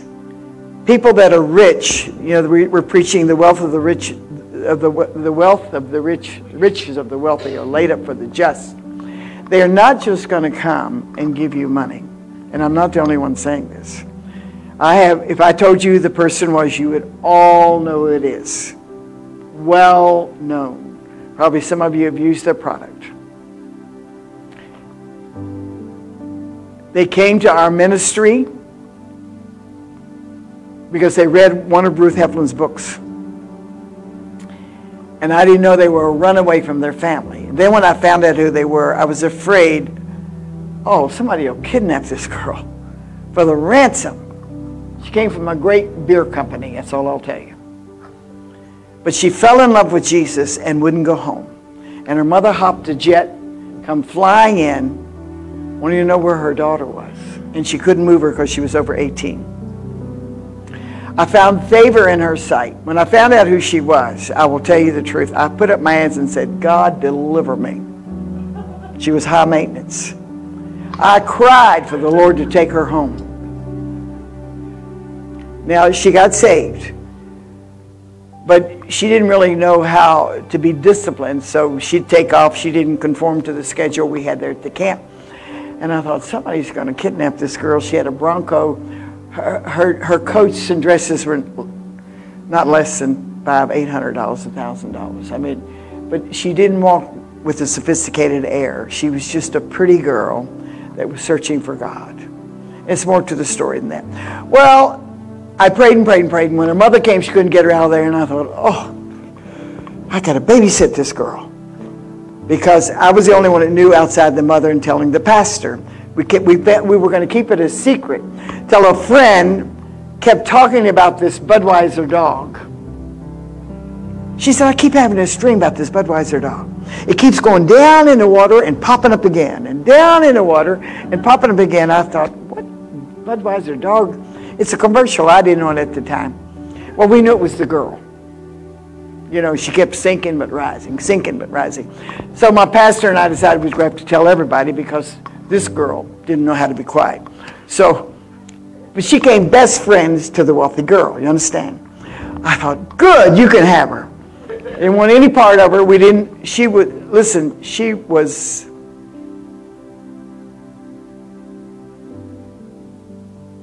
A gifted horse. Even today, if she sees you, a thousand dollar weekend, four thousand dollars is nothing. She just will lavish her love because she's able to do it. I mean, people with a lot of money are able to do it. Okay, so I thought I'd gotten rid of her. And 12 years go by. I get a letter in the mail. I should have done this a long time ago for all the work that you did for me. But when I saw her name, I thought, oh no. God, how did she find me out here? I mean, I wasn't thinking about any money, honey. I just, and I, you know, I didn't think about her soul, but we got her saved. But you got to know how to handle money for one thing, if you want God to give you some. And she gave me $12,000. And I probably shouldn't have said that. Oh, goodness. Anyway, the Lord told me before He came, He said 12 sapphires are coming in the mail. He called them sapphires. It was $12,000. And then she told me how to spend some of it. So I shared it. I shared it with some other people. You got to be careful now because I didn't really want it. I pulled my hand back. If you're going to give me something, let it go. I won't tell any of you. If you give something, don't remind people. Let it go. Well, I thought that was the end of her, and she showed up again. You know, the dog. well, I thought it was the end of it. And I go over to, to Washington to speak six weeks ago, and she shows up again. And she comes and finds me. She said, I think I just need to bless you again. Do you need a new car? I, no, honey, I don't need a new car. I thought she gave me money for another car and I haven't bought it yet. no, that was five years ago and I didn't have the heart to tell her I hadn't bought it yet. And then she says, I'm coming out to see you. And I said, When are you coming? I got to get a car. I didn't tell her that. I got to get a car. Meanwhile, I wrecked my car. You hear what I'm saying? All this is steering and steering. The, the, all this fire, honey, God is stirring you up inside to awaken how great He is and how wonderful He is. Are you listening to me? So the favor that's going to come from the rich, they're going to find favor in you. It's not going to be God doing something, oh, I'm just going to bless you. No, it's going to be favor in you. You're going to do something that's going to catapult their life and turn it around. Something you're going to preach, something you're going to say. And listen, they're going to want to bless you. This girl, is this all being filmed back there? Oh, Lord Jesus, help me. this girl just gave away a $40,000 car. I don't want to tell you anymore. I might be in trouble. She tells me she loves my services. And so I have to be careful what I say over on, over on Central. But I talked a little about her, but I disguised her more that nobody knew who she was. And I thought, and a beer company on top of it? Well, God loves spending their money as well as He does yours. How many drug people has your money, your money gone through their hands? But I'm telling you, you, if you want God and really want to know God, just keep on giving. You can't outgive Him. I'm just telling you. Keep on giving, releasing, sacrifice, sacrifice, sacrifice. Present a sacrifice. A sacrifice. Anybody know what I'm talking about? Sacrifice, sacrifice, sacrifice. We bring a sacrifice of praise. That's where your worship is. Your worship and your praise is going to be in your sacrifices that you give to God every day. Everything that you give to God, everything that you release to God, everything that you didn't want to do, but you did it. That's where the blessings are going to come. I told you about the little perfume. It came back a thousand times to me. The car has come to me. I haven't got the first car she gave me the money for. She wants to buy me a second one. How would you like that? This is what you want. These are the dividends of the Lord. As you pursue God and you keep asking Him, God, there's got to be more. I want more. I got to be desperate. Pastor was telling me about the three H's, and they all end up in heaven. That's another H for you. They all end up in heaven. He's been teaching you. It's humility. And I said, Lord, I haven't passed you on that yet. And so you know what he does? He sits you up. And I walk around all day long, put a zipper on this, put a zipper on this, put a zipper, put a zipper. My lips are wore out with zippers. Zip it up, zip it up. Don't say anything you don't need to say. Don't say anything will embarrass anybody. Don't say anything that's harsh. Don't say anything it's hard. I'm talking to you like a mother and a grandmother, and I'm a great grandmother now. I have great grandchildren that are almost 15, 17, 18 years old. I've lived long enough to see it. And I'm going to live to see the coming of the Lord. And Tim Sheets, how old is Tim Sheets? Anybody know? About. You know who Tim Sheets is? He's Dutch Sheets' brother, I think. How old is he, maybe? He got a word from the Lord. He's going to live to see the coming of the Lord. How many were born after 1948 in this room? Put your hand up. Every one of you are going to see the coming of the Lord and before 1948. I'm 38. I'm going to see the coming of the Lord. I believe it because I asked the Lord years ago. And Pastor walked in and started to prophesy. I prayed it all day long. Could you let me live? And I walk in the church and he walks down the aisle and begins to prophesy. The Lord says, first words, you will live to be, here's what he said, 70, 72, 76, 78, 79, 80, 82, 85, and I don't know what happened to the rest of it. But I thought 85 was my last day. But here I am. Here I am. God's going to loosen angelic camps of angels. They're going to come and help you worship the Lord. Now, let me finish my story. This is Saturday in our 12 hour prayer meeting. I had to get a ride over there, I had to get a ride home. I didn't feel like going. It's 12 hours before Sunday morning. My flesh didn't want to do it. But I had a vision of the Lord. I'm tying us up on the road to Emmaus. We got to be aware of the Lord working at all times. You got to be aware of the Lord moving at all times. God never stops moving. He never stops talking. He wants to say something. He wants you to have an ear to hear what he's saying. Let a hush come in your spirit and you'll hear a pin drop you'll know that the Lord is in the house. And I saw the Lord, and he was like at a table, but it was a table on the floor. And I saw him put a gold tablecloth on it. I'm closing with this. And I've seen pictures, they didn't really have chairs. They used to just sort of, you know, lay to the side and have a meal together. You know, they were relaxing, resting. And Pastor Benny preached from Luke 24 about the two on the road and they didn't recognize Jesus.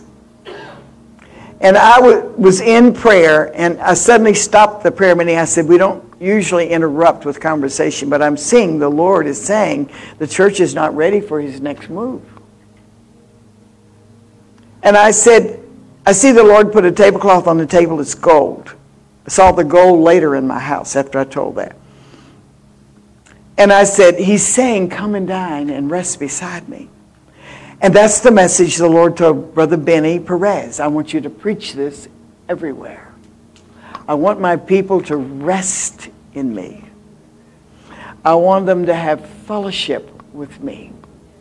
I want them to communicate with me. Now, honey, maybe you don't know what it really means to be intimate with the Lord. I can't be intimate without crying. I start to tell him how wonderful he is. And I start crying until it's like heaving out of me. Is that a plumb line down there? I thought I'm seeing things when I came in here tonight. I'm heaving, just pouring out, weeping, Lord, I don't even know how to describe you. I don't know how to tell you how wonderful you are. Never failed. How many times that, that, that you've rescued me and I didn't even know it until later? How many times you intervened? How many times you had an angel there to help me? How many? And I'm trying to tell the Lord what he already knows. But I'm trying to describe to him how great he is. How many wanted to know him as great and greatly to be praised? Great. Lord, you're great. You're wonderful. Your name is beautiful in my sight. Say it with majesty, Jesus. Say it with wonder, Jesus. Say it with grace, Jesus. Say it with delight, Jesus. Say it with joy. Oh, Jesus. Oh, come on. Say it with mercy. Jesus. Let that hush come in your spirit. That He's everything. And today I saw Him and I said, Lord, I see you looking at your children, at your people. I see you looking at them. Is that my pearls? I see you looking at the people with wonder, with such love. And I just, I just started weeping. I haven't always done this. Just weeping and weeping, pouring out, pouring out, pouring out. Let him smell the fragrance of his love in you. Let him smell it. There's a fragrance about the Lord when he comes in the room. And I'm telling you what's going to happen. His anointing, you need the anointing. You can't do anything without it in the service. But his presence is what really changes you. When he shows up, people are going to be on their faces weeping, weeping, changing in a moment for his mercies to come upon you. You're going to see him face to face. And the glory of the Lord. Recognize him is going to be revealed. The glory. The glory of his holy presence. The glory of the price he's paid. The glory of the sacrifice. The glory of the race. The glory of indulging in the Lord. Indulging in the Lord. My prayer meetings go for five hours. I tell the people it starts and we don't know when it's going to end. And when the lady said, and this will help all of you, she went home and she said, Lord, they say they're praying over there, but they don't pray much. It takes the prophetic to release the plan of God. And she went home that night, and God gave her a dream. And I hope I can tell it exactly the way the Lord said it to her. She said she saw all the people in that prayer meeting, and they all had on the breastplate of Aaron. And the Lord says, when you worship me in spirit and in truth, it's the same as high intercession, and I answer prayers. I answer in worship. That's what, because I had said that to the Lord, Lord, they don't think we pray much over here. But the Lord told me my heart belonged to Judah. So it meant I was a worshiper. And then he told me I was going to be a missionary. All of you can know the mind of God if you'll seek him. He will tell you in a moment. I've called everybody. When he said, Many are called, but few are chosen, he doesn't mean that he chose this one and that one. It's the person that runs after God. He sees, he said, Before you were born, I knew you. I called you. But few cho- choose to go on the highway. His ways are high. High lifted up and his train fills the temple. High and lifted up, his glory shall be seen upon thee. High and lifted up, his mercies everywhere. High, who can declare him? Who will declare him? Who will know him? who will look upon him.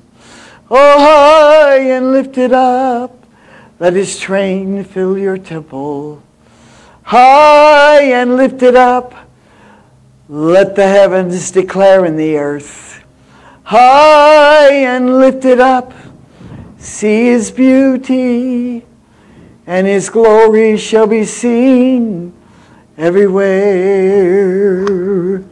high and lifted up. Let his train fill the temple. High and lifted up as it's still on. Let his glory be seen. High and lifted up. Let his mercies be made known. Let his glory be seen everywhere. High and lifted up. Let his glory be seen high and lifted up. Let his song be heard high and lifted up. Let his mercies be made known. Let the glory of the Lord overshadow thee.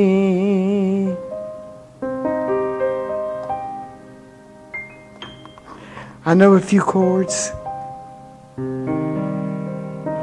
High and lifted up, high and lifted up, high and lifted up, high and lifted up. Let his name be made known. High and lifted up, his mercies are everywhere. High and lifted up, his name I know. His name I know. His name I know. Let the glory of the Lord overshadow thee. Let the glory of the Lord overshadow thee. Let his name be revealed in your heart. Let his name be sealed upon your soul.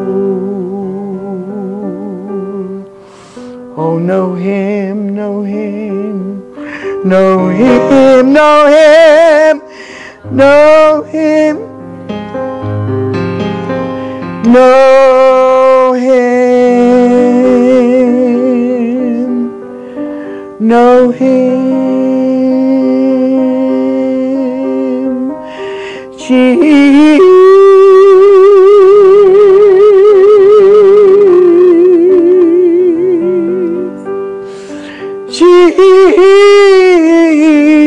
Jesus.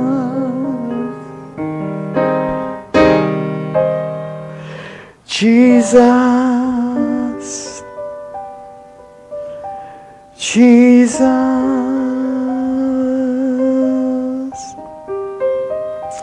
Lamb of God.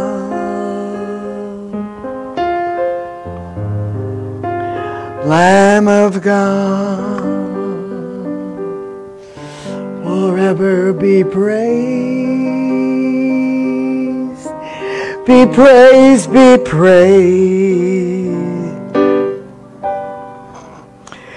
Be praised.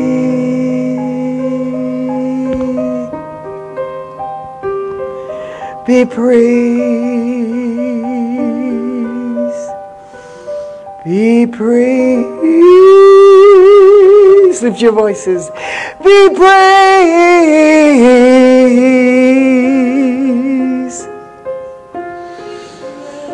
Be praised.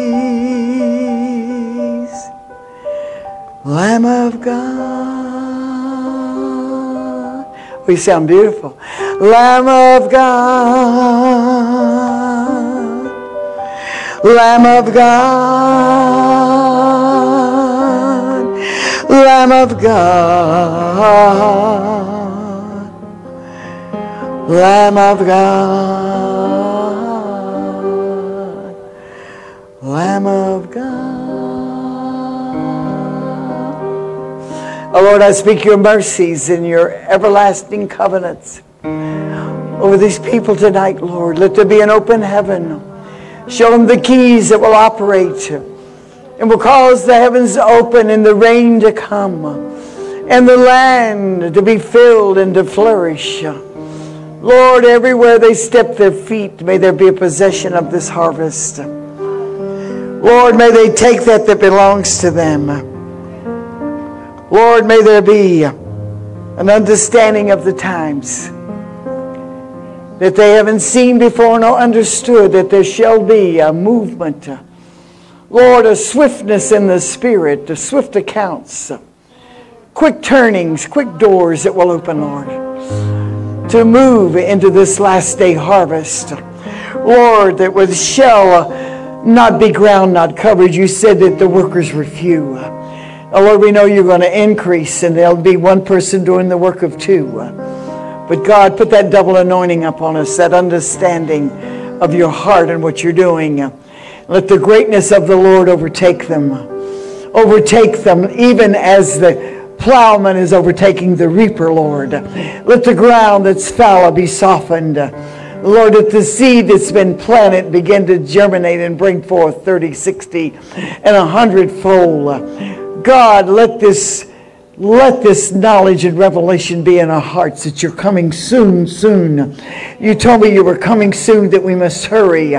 Lord, we must not be about other things, but about your business. Oh, Lord, I thank you. I thank you. I thank you for the understanding heart and the revelation of your ways. Lord, answer prayers. Oh, God, increase knowledge, increase spirit, Lord, that we can move into the enlargement of the Lord because of the glory that's going to be revealed upon us. Hallelujah. Let a new hallelujah come within the hearts of people. Show us, Lord, how to merge into the new, that there'll be no silence in between, but we'll hear the choirs from heaven and the movement of angels in the midst of us and the rustling of the mulberry trees, that the move is on. The Lord says, Make haste, make haste, be ready. You know not the hour, the day, the moment, the time that I shall come. But live in the moments of eternity. Live in the heavenlies.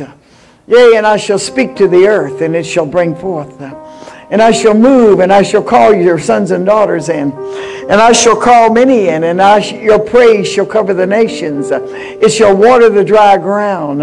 I shall show you there's no limitations in me, and I can move there when you're singing here. I can work there when you're calling here. I will show you my ways. My arm is not short. Yea, and my ear is not heavy, but I hear you, saith the Lord. And I say, Call unto me, and I shall show you great and mighty things that you have not thought of, nor considered, nor is it entered into your heart, nor your ear has heard. I will show you, and you shall see that I shall raise up a people, even as you remove the giants from your life. I shall raise up a people, yea, that know their God, and you shall be part of it, even as you've heard tonight, saith the Lord. So I say, Make haste, make haste.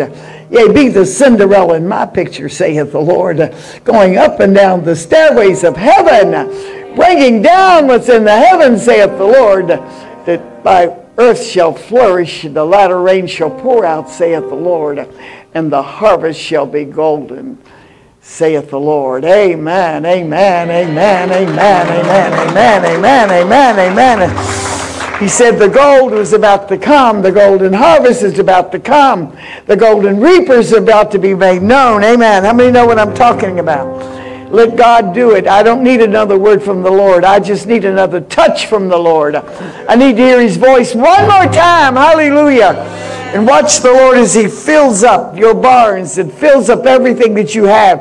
That shall be no lack, hallelujah, but everything that you shall need for the revival, all the tools, and the anointing, and the seeing, hallelujah, and the increase in your life uh, shall be there, and you shall be people uh, that shall move on the roller coasters of heaven, hallelujah, up this hill, uh, and down that mountain, and through this valley you shall skip and dance.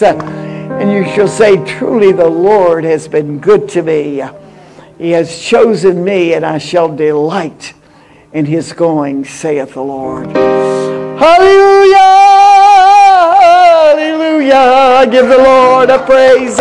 Give the Lord a praise. Give the Lord a praise. Give the Lord a shout. Hallelujah! A shout. A shout. A shout. A shout. A shout a shout and not a pout. Hallelujah. Glory to God. And I'm finished. Hallelujah. Something has happened to me. Did I have a handkerchief when I came over here? No. What did I do with it? Eat it?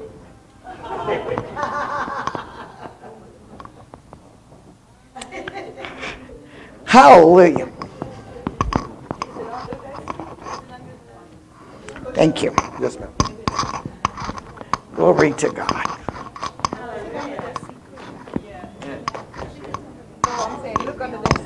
And wasn't that awesome, church?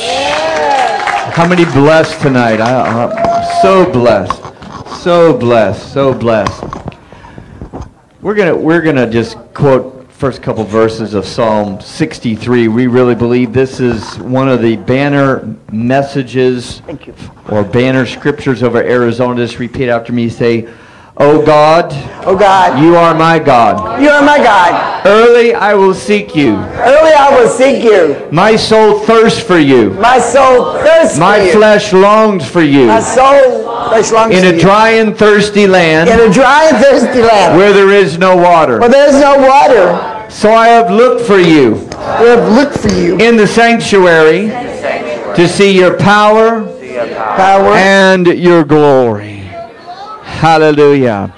Let me just bless you before you go. Father, in the name of Jesus, I bless your people tonight. I declare they are the head and not the tail, above only and not beneath. Blessed in the city and blessed in the field. I declare they are ambassadors of Christ, ministers of reconciliation, epistles read of all men, vessels of honor, fit for the master's use. They may have come in as a lamb, but they're going out as a lion tonight.